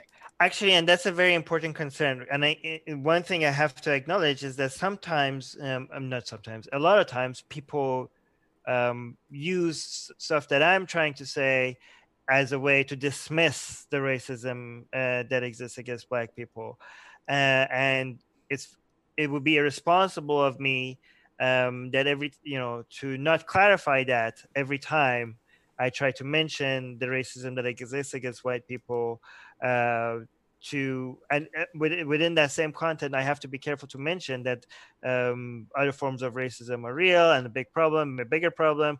Not because, like, again, it's it's uh, unfortunate that I have to do that because it's it's okay. I think it should be okay for sometimes for some for some people to be focusing on some a problem without having to acknowledge other problems that exist. But given how misused it, how how common uh, it is for people to misuse that form of narrative to dismiss the racism against black people. I don't mean to interrupt you, but we are going to try to move into the Q and A. That's my last. I just want to. I just. Yeah. I just. I just want to quickly say this: that it, I think as content creators, we are responsible for our audience. We cannot say that I didn't mean to say this. Uh, people are, uh, you know, people just uh, took my narrative and use it for own propaganda. I think if, if as content creators, if we are aware that people are constantly misusing our points, then it is the responsible thing to do is to clarify that you do not stand with those people, right? I think uh, uh, so. Yeah. Just wanted to point that out. But yeah, Really quickly before we move into it, I just wanted to say I think we just actually came to an understanding. The internet works. so thank you, Yeah. dude. And I, I really appreciate um, this discussion. I'm excited to do the Q and A. Yeah, you, you Yeah. kind of rock. So I'm glad. Aw, thank you. Does anybody else have any closing statements that they want to make before we move into questions? No, we're, I'm okay. Yeah, it's. Yeah, um, I I kind of wanted to say something really quickly, and this is just because when I was doing my research on you, I think you talked a little bit and you used kind of the term like the regressive left. Mhm. Um, and, and I think what we just hit on right here is why I think the smarter ones on the regressive left may be a little less keen to criticize Islam. Because, like, if I'm coming from my own perspective, you know, I, I live in New York City. There was a cab driver in New York that um, came in and uh, a guy had come back from Afghanistan and he asked the cab driver if the cab driver was Muslim. He responded like uh, "Assalamu alaikum" or "Allah Akbar" or whatever they're supposed they say, and the guy slit his throat. And I always think of that when I, I am going to say something about some other community of people. So I think in the same reason that I'm a little careful with um, racist stuff. I, I think some people on the left, the smarter ones, not the dumber ones, are Mm. probably thinking something like that, where they don't want their words to be used by bad actors further on down the line. A- And some are just Right. idiots, but I think that might be the the core of the regressive left issue that some people have. I think it's um, I think it's completely fair, even if that was not the issue for some people to want to focus on certain ideas. Like if some people want to focus on Christianity and not criticize Islam, some people want to focus on Christian Islam and not focus on Christianity. Some people want to focus on religion as a whole and criticize all of that together.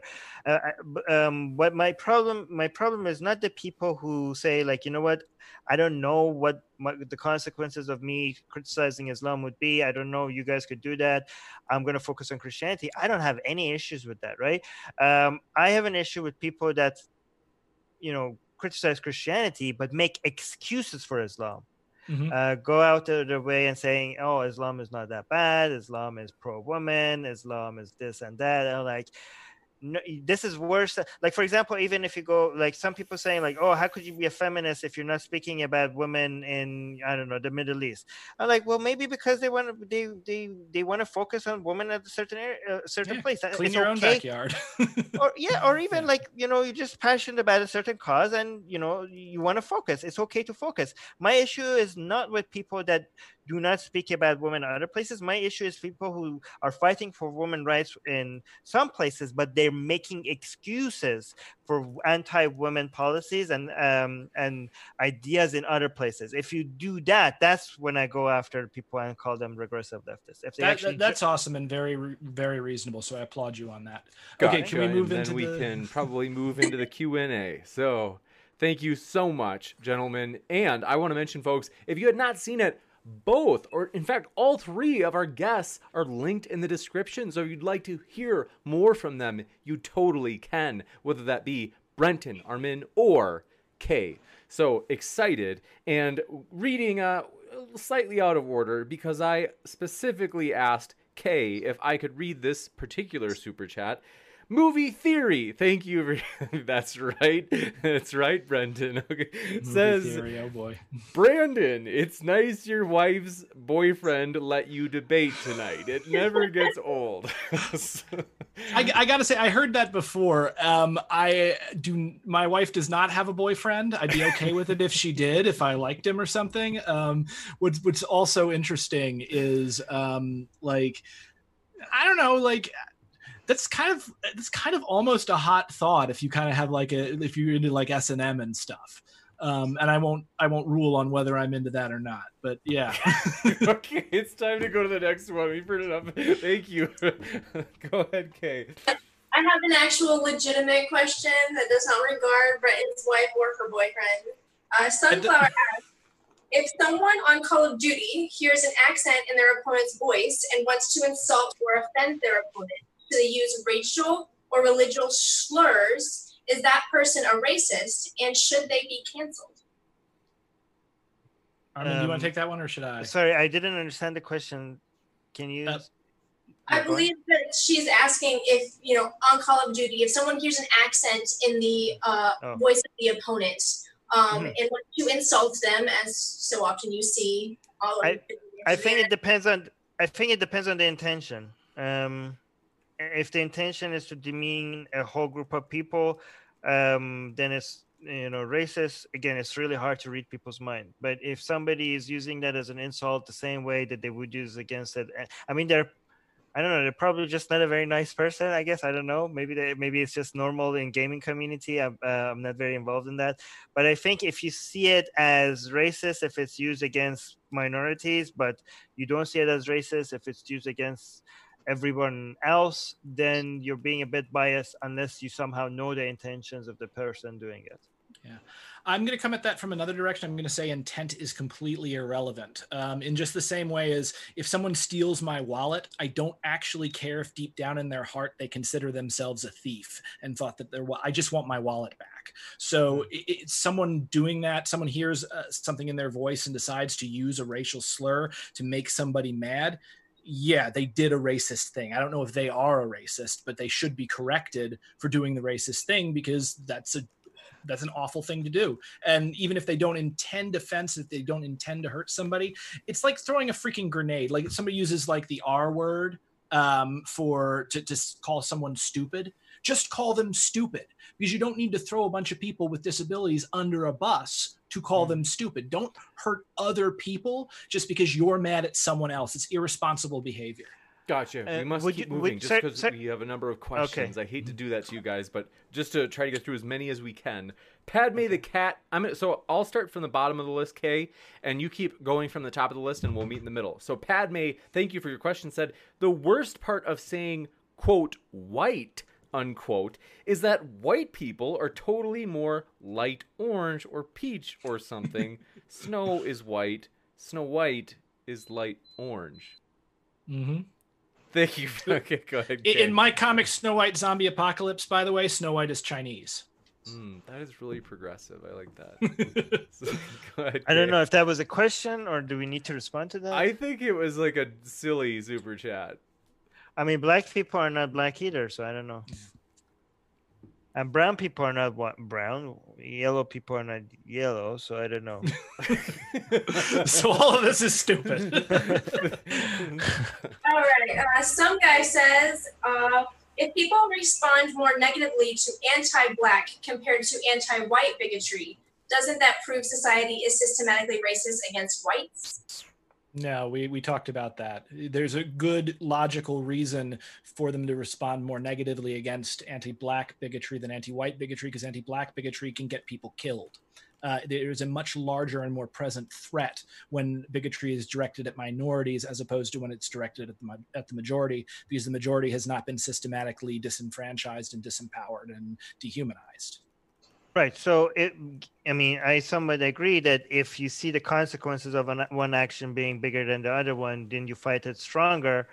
Um, so the the imbalance doesn't prove to me that there is a, there's a systemic racism. The fact that calling one of them out at all could get you in trouble, and you know, even if it's not as bad, the fact that it is, it is bad is not motivating institutions to go after it as something that is not acceptable just the outright denial of it or acting like it's not even there that to me proves that suggest doesn't prove sorry suggests that there might be systemic racism uh, uh, out there the imbalance of the the fact that they're not the same i think that uh, uh, brendan uh, uh, brenton is right that that is justified Next up, thank you for your question from Castizo, who says, Question for the dude with the Hitler stash. Is systemic racism against whites possible in Japan? Um, is it pop? So I'm going to assume because I'm the only one with a mustache, but like Hitler's that is- mustache is this. I have like a, a full mustache. It gets a little darker underneath my nose, but I think it's just because Don't the kill the sun doesn't hit messenger. it. um, is it possible? Is anti-white possible? In, we talked about this like in China. I mean, maybe it's possible. In fact, actually, I think Japan is pretty xenophobic. I just don't know if systemically they are biased against whites. I have a friend who lives in Japan and started a Food Not Bombs chapter over there, um, and he never shuts up about it. But that's cool because Food Not Bombs is cool and living in Japan is cool. And, and he has mentioned that he has experienced uh, some hostility uh, some and some bigotry based upon him being white and married to a Japanese woman and being a gaijin. Um, but I, I would have to know more about the like actual institutional structure of Japanese society if I can say that that's systemic anti-white racism or if it's just bigotry. well i mean if the question is uh, if it's possible then obviously it's possible whether or not they exist I don't know. that's a good I haven't. point. Yeah. But I agree with Brenton that I don't know either. I have to actually see. A lot of people in the live chat are angry that I was didn't push back harder against you. I'm saying that ter- I'm a terrible white advocate. And people are saying, why am I even defending white people if I'm not white myself? I would like. Watch it; they might be Nazis. I, I, I'm not kidding. They, they literally might be Nazis. it's true that some could be.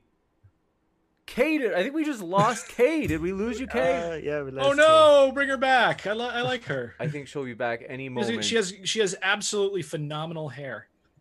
I yes. I was. I noticed that as well. But I was going to say, Ga- Brenton. Is that a gamer? That's a gamer girl haircut, isn't it? I, I, I see. I grew up doing like the goth scene, so like that undershave. That's like uh, that that I, that's like an industrial haircut. Um, Oh, But yeah, what were you saying, James? We'll. Uh, in the meantime, I will. Oh, that's right. I've, I'm going to put the banner for the next week. Milo Yiannopoulos and Jangles debate. Boy will be debating. Perhaps at some point we'll have. Uh, who knows? It could be Brenton at some point, depending on if there It, would be a it definitely topic. could be. If, if there's a topic, yeah, I'd be interested. Wait, And, uh, are we are, are we allowed to really, uh, take this debate and post it on our on the Atheist? uh, Can I post this on the Atheist? No, Republic yeah, yeah, channel? dude. One hundred percent, you can. Yes, Okay, and okay, I will link back here. Okay, great. Yeah. Awesome. Uh, That's if you can link my you. channel as well, I'd love that. thanks. I will, absolutely. And let's see, two seconds. Kay is back. just changing, uh, changing. We were praising back. your haircut. We do Yes. have. Let's see here. We were being extremely sexist by talking about how you look. Next, let's see. I don't know if that's sexist because a haircut is a choice. You know, it's like if you talk about like the way a person looks that they can't control. I feel like that's where it really gets into being sexist. We were complimenting your haircut. That's what we were doing. Yeah. Well, thank you guys. My internet just decided to kick me out for no reason. But to be fair, you have really crap audio. Just to balance out. it's a work in progress, but Yeah, don't Yes. don't insult someone's audio. I got it, my audio insulted. that's I a went and ch- bought a better mic because it hurt my feelings. our dearest Oh. friend uh, Brenton did make a point that it is true. We do, yeah, Armin. I wouldn't be. I would keep in mind that some of these uh, people in the chat would like more. It's true. I'm not saying all, but there might be one or two out there that might want more neo-Nazi types defending. Uh, you could say white people in this group, but one yeah. thing I was going to. By the way, really neo Nazis, get the hell away from whiteness and white people. Like, we don't want your help. We don't need your help. Go away. All you're doing is embarrassing everyone else. Something that's Well, actually, really I don't know- interesting is that Okay. have you guys noticed that I've noticed it more and more that identity politics, I'm like seeing people who may perhaps be neo Nazis using identity politics type arguments. Of course, because that's all that is is uh, id poll. When we hosted- Wait, it was always identity politics. Neo- Nazism was always identity politics. Oh, from I the didn't. beginning. Okay. Because well, the way that I thought mean- of it in terms of like the leftists use. So, for example, let me give you an example. We had Brenton debated Sargon, and people were triggered, and they were like, "There's no trans person in this debate."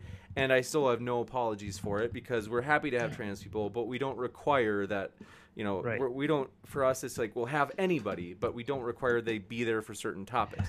Now, Oh. the idea is when Vaush and Destiny, uh, when they debated, nobody from the more left side gave me any trouble. But the neo-Nazi type people were like, "Why is it you have white people, Vaush and Destiny, defending black people?" Okay, so to be to be honest, to be fair to them, they're trying to say like you guys are hypocrites because you you claim to want minority voices and you're not bringing minority voices.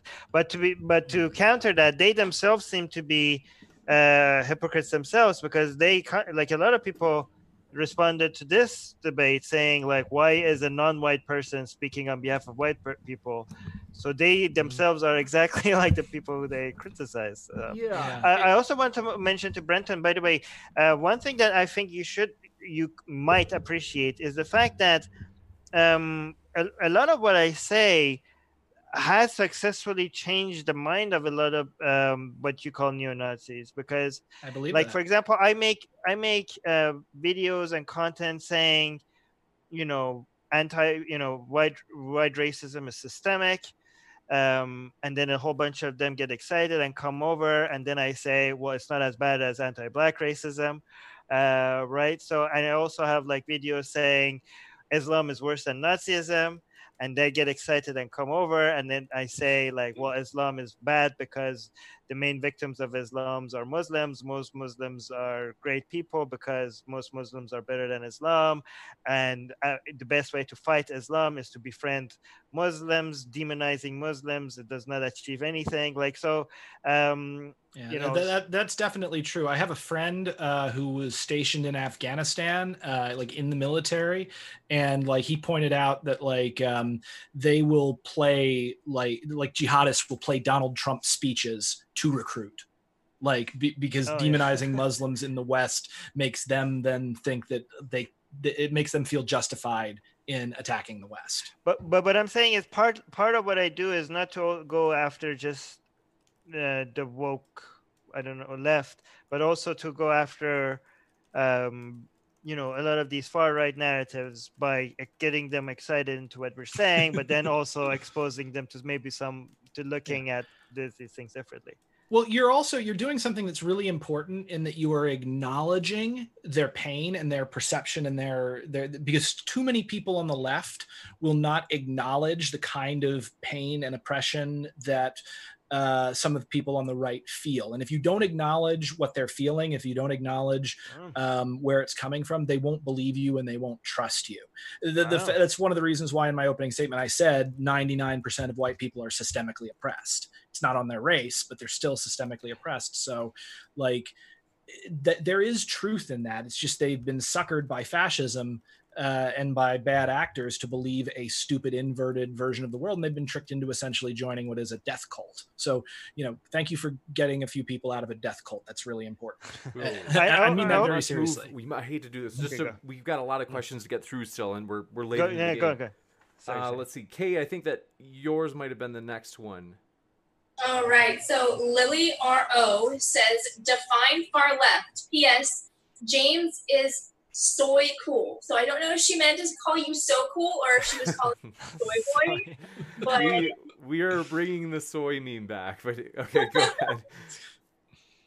Uh, define left. far left. Um, so here, if you think about the political sector, and I really think that the uh, like that XY, it's, there's problems with it, but the sort of the XY graph from economic uh, socialism to, to laissez-faire and authoritarian to uh, libertarian is a really important way to think about it because the right left spectrum is that's based on the french revolution and like where people sat in the french parliament. It doesn't really make sense with modern politics. But to say what i would consider to be the far left uh, would be someone who advocates advocates either classical anarchism, a version of classical anarchism, Marxism, uh, or a form of non-Marxist socialism. So they have to be someone that wants to eliminate capitalism and attack the institution of private property in one way or another. If they do not do that, they are not on the far left. Now, there might be liberals in the Democratic Party who are left of conservatives, but I would really consider them more centrist. Or if you really want to, if you want to take Joe Biden and put Joe Biden on like the world thing, he's way, way far on the conservative side and the the Democratic Party is controlled by the most conservative elements of it, which is why they like spiked Bernie Sanders, who ironically Bernie Sanders, if he were a European politician, wouldn't be saying anything controversial and would just be like smack dab as a centrist. Gotcha. Yeah, he's a capitalist. Um, I would, by the way, I would like to have you on uh, our channel, Atheist Republic, to discuss some of these ideas, like communism, yeah, anarchism. Yeah, okay, great. Yeah, guys, follow to. follow both of our channels in the description because we're gonna have some exciting discussions after. This. Yeah, th- this will be fun because, like, yeah, I can talk about anarchism, communism. I can talk about Buddhism if you want to because I'm Buddhism both an is. atheist and religious. so yeah. nice, and I, yeah. we will move to the next one as iPhone Music Musings gives an unusual super chat. Says, I extend my hand in marriage to Kay. Very nice, Kay. oh, popular already. So Unfortunately, I am already married. Yeah. Oh no, you shouldn't tell them that. You you should build a simp army online. this is Susanna is in the, our C, Atheist Republic CEO is in the live chat. She's building her own personal simp army. It's very effective. That's the best way. You have to hide that ring. You can build a large following. Yeah. Yeah. You could and, and, and I am also does. married, but I'm polyamorous. Yeah, so you could. You, you might have a chance, have Like, you guys could simp me. There's a boyfriend and a husband. Yeah. Boyfriend, husband, girlfriend. I don't give a crap. I hope my husband's not watching this. Next up, Andrew Weber. Thank you. Oh, I was question. talking to chat, not UK, but sure.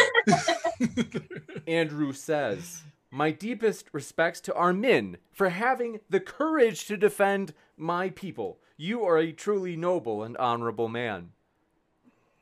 Oh well, okay. I just want to say that I I do recommend not looking at white people as your people.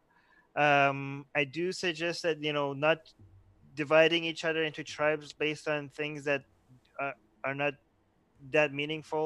I mean, saying my people based on skin color to me is as interesting and you know valuable as saying my people based on your hair color, right?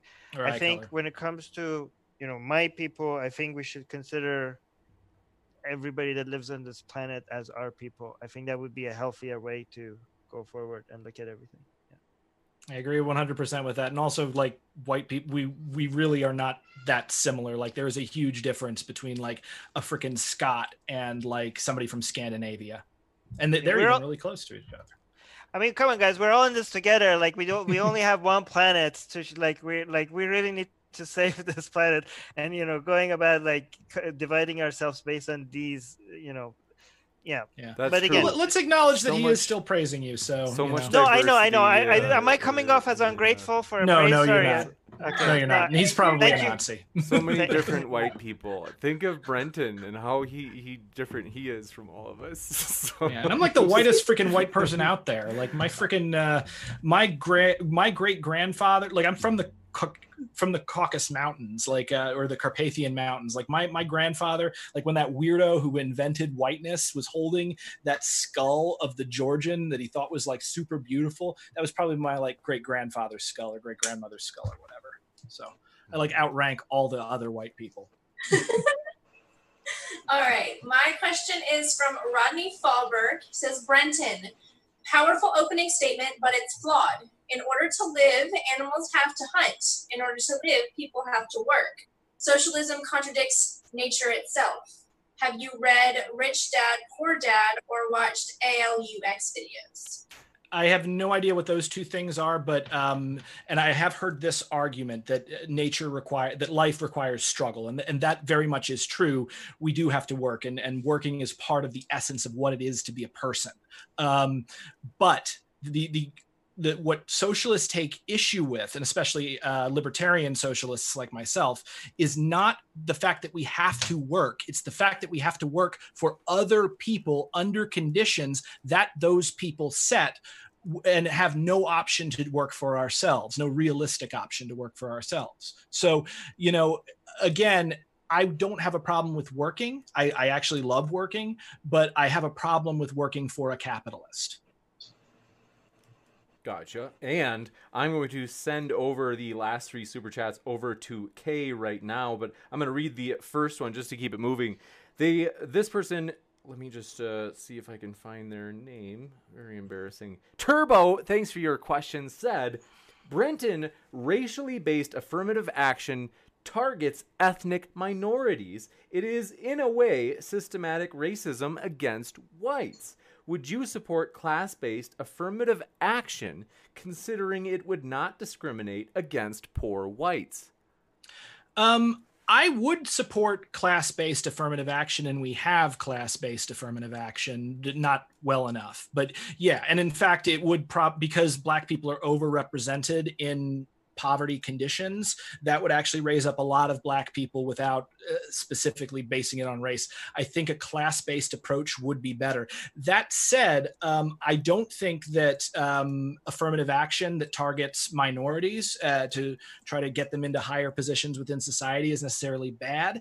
And I also don't think it is necessarily racist because, again, if an institution has 10 slots, and you take seven, nine of those slots are going to white people and one of those slots are say we're going to put a minority in this slot. You haven't really discriminated against any white people. You haven't said a white person can't get into that institution.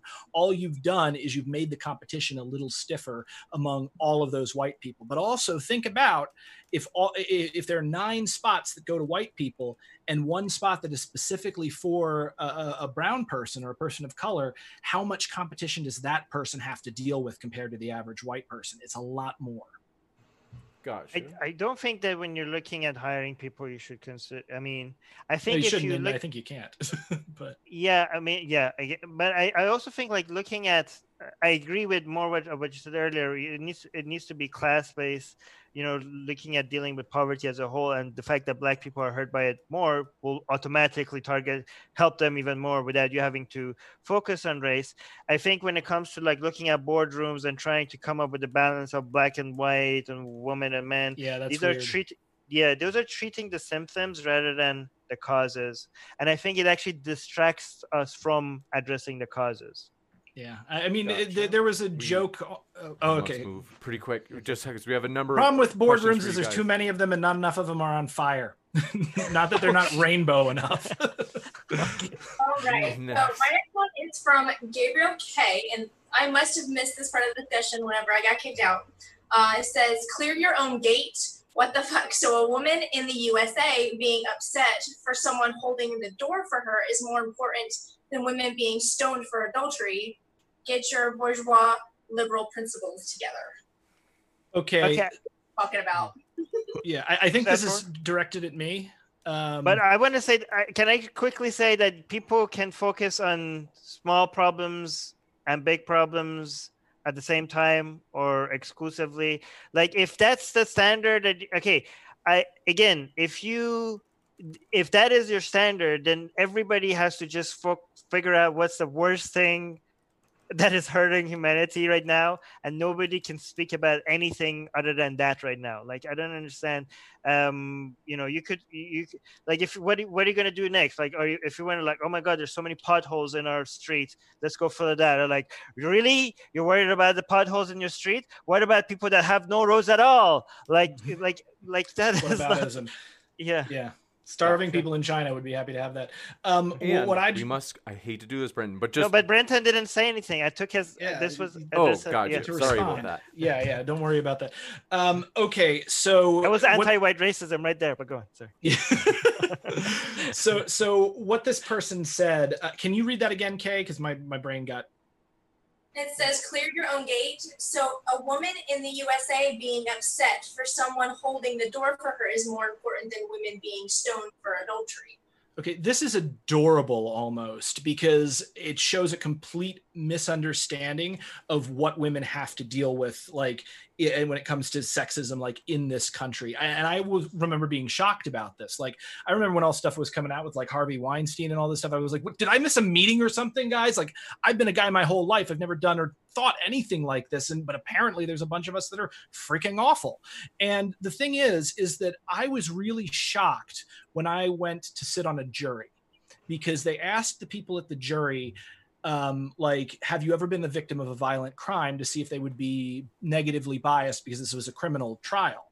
And so many of the women raised their hand and one after another after another admitted to being raped so when you want to talk about like um, sexism in the united states and misogyny in the united states is, is it's not getting mad because somebody didn't hold open a door for you. It, it, it's being raped it's being beaten it's being killed. And if you and the, the the actual thing of like women being stoned to death for honor killings it's really not that different from women being murdered by their spouses for sleeping with another man or being seen to sleep with another man. Next up, the optimistic optimistic pessimist, thanks for your question, said correlation does not equal causation. We don't know that systemic racism is a causal factor for racial disparities or inequalities. It's just one of many hypotheses for racial differences in outcomes. Well, okay, so if you consider a form of rasi- uh, systemic racism to be racism by outcome, that would include like that's that's that's the reason why that we include that part of the definition, right? So if again, so this is the difference between racism of the gaps and uh, racism by outcome. So racism of the gap uh, is like a fallacy that people keep blaming things on racism without actually proving that this is because racism. They see disparities everywhere and and they think like, oh, this is racism, racism, racism. Um, and what they when they do that, they're actually talking about intentional, explicit form of racism, and they have no proof for it. That is uncalled for. That is unjustified. But it is justified to look at, um, uh, you know, the outcomes and say like, okay. I, we controlled for all the variables crime rates population um, wealth access to lawyers. After adjusting for all of that the system is still producing bias against a group of people. Um, if you say like okay we don't know if this is this this bias is because of explicit form of racism it might not be because there's no way that any study could control for all variables it might not be because of any form of explicit racism but the very fact that all justifiable form of um, variables controlled for is still giving you ra- bias outcomes means that your system is racist against a group of people, even if it's not intended to be so, right? So when you say it doesn't prove that it's racist, well, the definition, based on the definition of what it means to be racist by outcome, it is racist by outcome. I think this person is talking about the explicit or intentional form of racism. And yes, they're right. It doesn't prove that. Yeah. Gotcha. I would say we if that was all we were saying, yeah, but I mean there's mountains of data. Like a, a good example being that uh, blacks are not only uh, the, the, the blacks and whites use and sell drugs at the same rates, but black people are uh, punished worse and um, are more often than not prosecuted uh, as opposed to white people. Uh, there's uh, uh the other thing is is that black people are both um, uh, charged with murder most often and uh, exonerated of murder charges most often, like seven times greater. So for the, same crimes. Yeah, yeah, for the, the exact same crimes. So so anti um, black bigotry within the system and anti and system like that's irrefutable and there's mountains and mountains of data. It's not just correlation and causation. Gotcha. And thanks so much for your question. Or I think this might be uh, that last one. If you got that last one from Gabriel K. K, you uh, that one would be for you. Okay, so uh, Gabriel K comes back with at least under Brenton's dystopian communism, all is oppressed equally and starves equally. I mean, I'm an anarcho communist. So, how exactly is anything oppressed? There's no state. So, what is exactly going to do this? And you can actually look at examples of like real world applications of anarcho communist principles in Rojava, in Chiapas, in, um, uh, in the Ukraine, in the Ukraine Free Territory, and in uh, Catalonia, Spain uh, when it was run by anarchists for three years. And there, there was not this horrific repression. This is anti-Soviet uh, propaganda put out by the U.S. government in the 1950s that you're being uh, affected by. Gotcha. And Spider the Atio, thanks for your super sicker. Appreciate the support. And there is another question, another critic of you, Brenton. So uh, bring it on. Come on, let's hear this. a fear, thank you for your question, said why is Brenton allowed to cover up for racists by redefining words? Stalin used this same technique to make people disappear. wait, wait. Stalin redefined words to make people disappear. That that's what you're going to say. So first off, like the the actual Soviet purges were not Stalin redefining words. What it was was Stalin's paranoia, and it wasn't just Stalin. Just the the ruling class blamed it all on Stalin because he was dead, and none of them wanted to be prosecuted for all the crazy bullshit that went on. I, I mean, like really, if you look deeply into the Soviet purges, they're horrifying, but it has nothing to do with redefining words. Here's what happened. You didn't even bother to read 1984. You heard someone talking about 1984 and talking about Newspeak, which was limiting the language, not redefining it, but actually eliminating the ability to express things with it. And you said, oh, was, 1984 was about words, uh, Stalin words, therefore redefining words is, is Stalinism. It's the most idiotic point that I've ever made. You should be ashamed of yourself. And, um, you know, everyone is dumber for having heard that. Very sassy tonight. I, I do want to address redefinitions of the word racism. I think it it's it's okay to add to the definition of racism based on its practical use um, so I'm okay with having the explicit traditional form of racism, uh, that definition there, and adding these new definition because of the uh, purpose, uh, because of the use that they have. What I don't like is that people who add this new definition and they want to take away the old. Like I'm not okay with replacing the definition. I'm okay with the adding definitions. Um, so for people who say that the explicit form of racism is not racism at all, if it's systemic like they are redefining words. I'm not i think it's both of them are useful. I think keep the old one call it explicit racism add these new definitions. They do have practical uses. Gotcha. And then there was a question i sent over to you uh, kay on twitter. Another one from Gabriel K, because he seems to be a fan of yours, Brenton. oh Brenton, you need to listen to George Carlin. You are his not my problem typical liberal.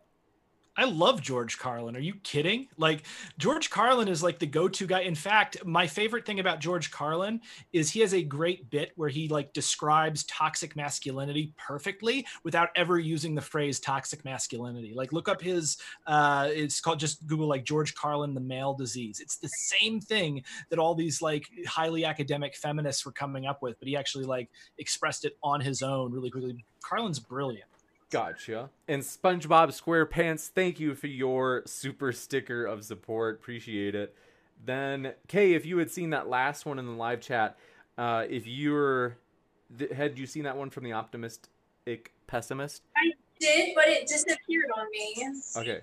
What I'll I do, do want to is acknowledge all the 1350s that I'm seeing in the live Oh chat. if- Jesus. If, you have. I will send it over to you, Kay. And in the meantime, I will read another one from Samuel. Glad to hear from you, Samuel. It's uh, always a pleasure to have you. Said to Brenton. Actually, this one's kind of like a nice, easygoing, like it's a good way to end. So what, maybe what we'll do is, Kay, if you want to read that one from the optimistic pessimist. But also give me a chance to respond to the 1350s if, if there's time at the end.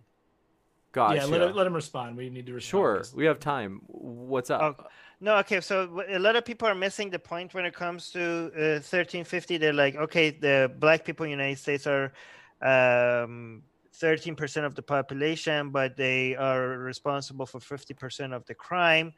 Um, you know, all the studies that Brenton also mentioned, uh, when they are showing that there is a bias in the justice system and, and the police system against black people, of course they are adjusting for the crime rates they all these like do you really think that the people the researchers that are their entire career is dependent uh, is based on controlling for as many variables as they ca- possibly can to see what the actual reasons for things? Look at these studies. They're showing that that even after they adjust for the crime rates there's still bias in the system after they take that variable into account okay? Mhm. so look at the studies guys gotcha. Yeah, well, and not just that, but also it's just a miscarriage and a misunderstanding of statistics.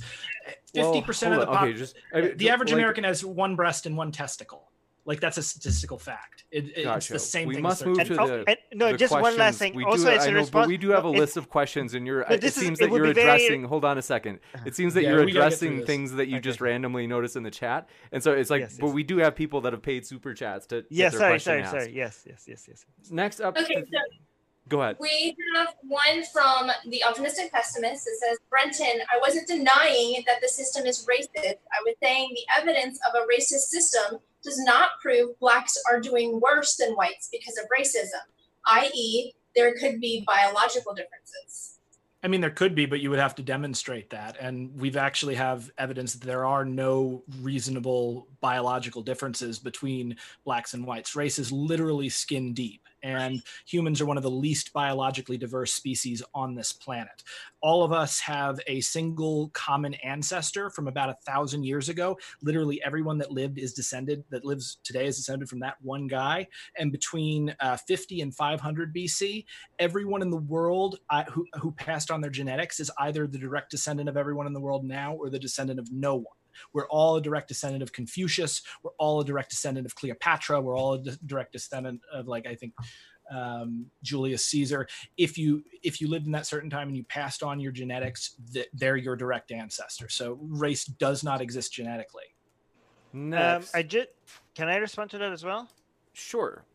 I just want to um, acknowledge that so far there has not been any evidence that shows that there's any significant differences, but we do need to prepare people in case they, there is uh like data sometimes showing s- there's some significant differences because I don't think that us treating people the same should be dependent on the fact that they're all the same. I think we should treat people the same even if there does show some one day we prove that there are some biological differences i think our rights It's should a good point. Buchanan I- would agree with you, actually. Next up, yeah Thank you for that. Gabriel K says to Brenton, I was born in communism. You know nothing. I mean, what communism were you born in? I don't think I was uh, advocating the type of communism that wherever you were born that you're mad about. Um, communism as in a, a, stateless classless society a stateless classless moneyless society based on the common ownership of money and the distribution of resources from each according to his ability to each according to their need has never existed on the planet now, I gave ex- examples of anarchism, social anarchist socialism in practice, but that's not communism. Communism is an ideal that has not been reached. Gotcha. Now, if, if you're like a in the former USSR, I'm sure that sucked. Uh, you know, um, you know, and I apologize for that, but that's not what I'm talking about. So don't strawman me. Gotcha. And I just sent another one over to UK. If you got that one, did. It's from Turbo. Could Brenton please clarify a discriminating against whites with affirmative action doesn't meet the standards of racism? Discriminating, it doesn't meet the standards of because racism, as we're talking about, like systemic racism, involves the state and the perception of like authorities like the military and the police uh, you know a judge sentencing you more harshly because you're white not someone else getting an opportunity because they're not white i must say i've seen a lot of definitions of systemic racism i've not this is the first time some uh, i've seen somebody mention that this it only can come from the state yeah, well, it's not so much only it's generated by the state and sovereign power. This is, uh, I mean, it, it's kind of cutting edge research. I think it only you know came out in like 2007 so it's, it's one of the more recent definitions uh, of racism and people going into it also um, you kind of have to have an anarchist critical framework to fully understand it and liberals really get very uncomfortable when anyone criticizes the state because they they like their institutions they like yeah. their little world that they've built. Next, I, I mean, to be fair, I like them too, but we could debate yeah. that later. Uh, yeah, yeah, dude, that's yeah. fine to talk about. Yeah. Samuel Powell for the last question of the night that we have here. Appreciate it. Samuel says this one. We got so many for Brenton tonight, uh, but don't worry. This one at least isn't attacking. Uh, this one is. They said to Brenton, "What was the most difficult challenge along the Appalachian Trail?" Oh, geez, that's a huge. There's so many great things. So, um, I would say the the biggest physical challenge of the Appalachian Trail was like when I hit the White Mountains in New Hampshire, because like I I started down south and it was coming north, and you start off and you're like hurting it like eh, you can barely do like 10 11 12 miles a day then you get to this point where you're like basically professional athlete level shape and you're doing like you can do 15 16 miles a day easily and like you if you want to like i did a 22 mile day to get to a bar in time so i could you know have a couple of cheap beers. Um, when i hit the white mountains i was in tip top shape and suddenly like a a 15 mile day felt like a 20 mile day. A 20 mile day was impossible. Meanwhile, while all of this was going on, not only was I having some of the hardest hiking that I ever had to do, but I was getting rained on and hailed on nonstop for weeks. Like my feet looked like golems when I got to the end of that after a week. Um, and it did not start. It started raining when I got to like um, when, when I got to Vermont and did not stop until I got to Maine. So yeah, yeah, that the whites are just like that's like the boss. The, the, or like the mini boss. The boss itself is katahdin at the end. But yeah that was the biggest physical challenge. That is really interesting and want to say fair like folks want to say first thanks for all your questions just hanging out with us tonight in the live chat. Thanks so much mods for looking out for whether it be spam or hate speech whatever it is. We appreciate all of your efforts and most of all, I want to say thanks so much, Brenton and Armin and Kay. It's been a pleasure to have you, and especially Brenton and Armin being in the hot seat uh, debating these issues. Pleasure to have you. And one quick reminder, everybody, their links are all in the description. We have one last question from Turbo, who just fired a super chat in. Said, You can end the stream, no worries. I just want to point out that the chat, to the chat, that public universities are a component of the state. I think it's a dialogue they have going on in the chat. Yeah, I mean, public universities are created by the government and funded by tax dollars. They're not the state, but like at least not in the definition I gave of it. But yeah, I mean, government isn't just evil. Gotcha. Can I say something? Um, yes. Not not in response to that. How much time do I have? No, I just want to quickly say that to people that uh, look like we were. I mean, even if you didn't, if me or Brenton didn't change your opinion on anything, I think the more important point here is that we are able to have friendly civil discussions about some of the most heated topics out there. Um, and I think that is even more sometimes sometimes even more important than changing the other person's opinion because it seems like these disagreements are being used for a lot of people to hate each other. Um, and you know these debates the, the great thing about them is not just to convince is not just to convince people that what's which side is right or which side is wrong but it's also to show people that disagreements doesn't necessarily need to lead to people you know hating each other. It's possible mm-hmm. to have friendly disagreements. Couldn't absolutely. agree more. Love your philosophy and that is absolutely true. Folks we hope you feel welcome here. No matter what walk of life you're from we mean that gay straight Christian atheist, uh, like everybody. We could name everybody, and we just want to let you know we really do hope you feel welcome. So, with that, we hope you keep sifting out the reasonable from the unreasonable. And one last thanks to our guests, Brenton Armin and Kay. Thank you, guys. With that, take care, folks, and have a great day. Hopefully, we will see you back here as we have a couple of awesome ones coming up this week in addition. So, take care and we'll see you next time.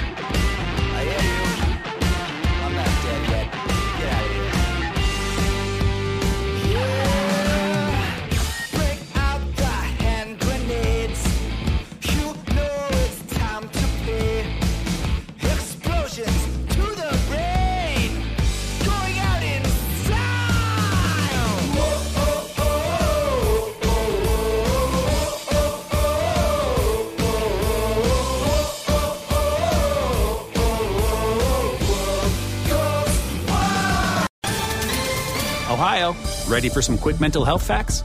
Let's go. Nearly 2 million Ohioans live with a mental health condition. In the U.S., more than 50% of people will be diagnosed with a mental illness in their lifetime.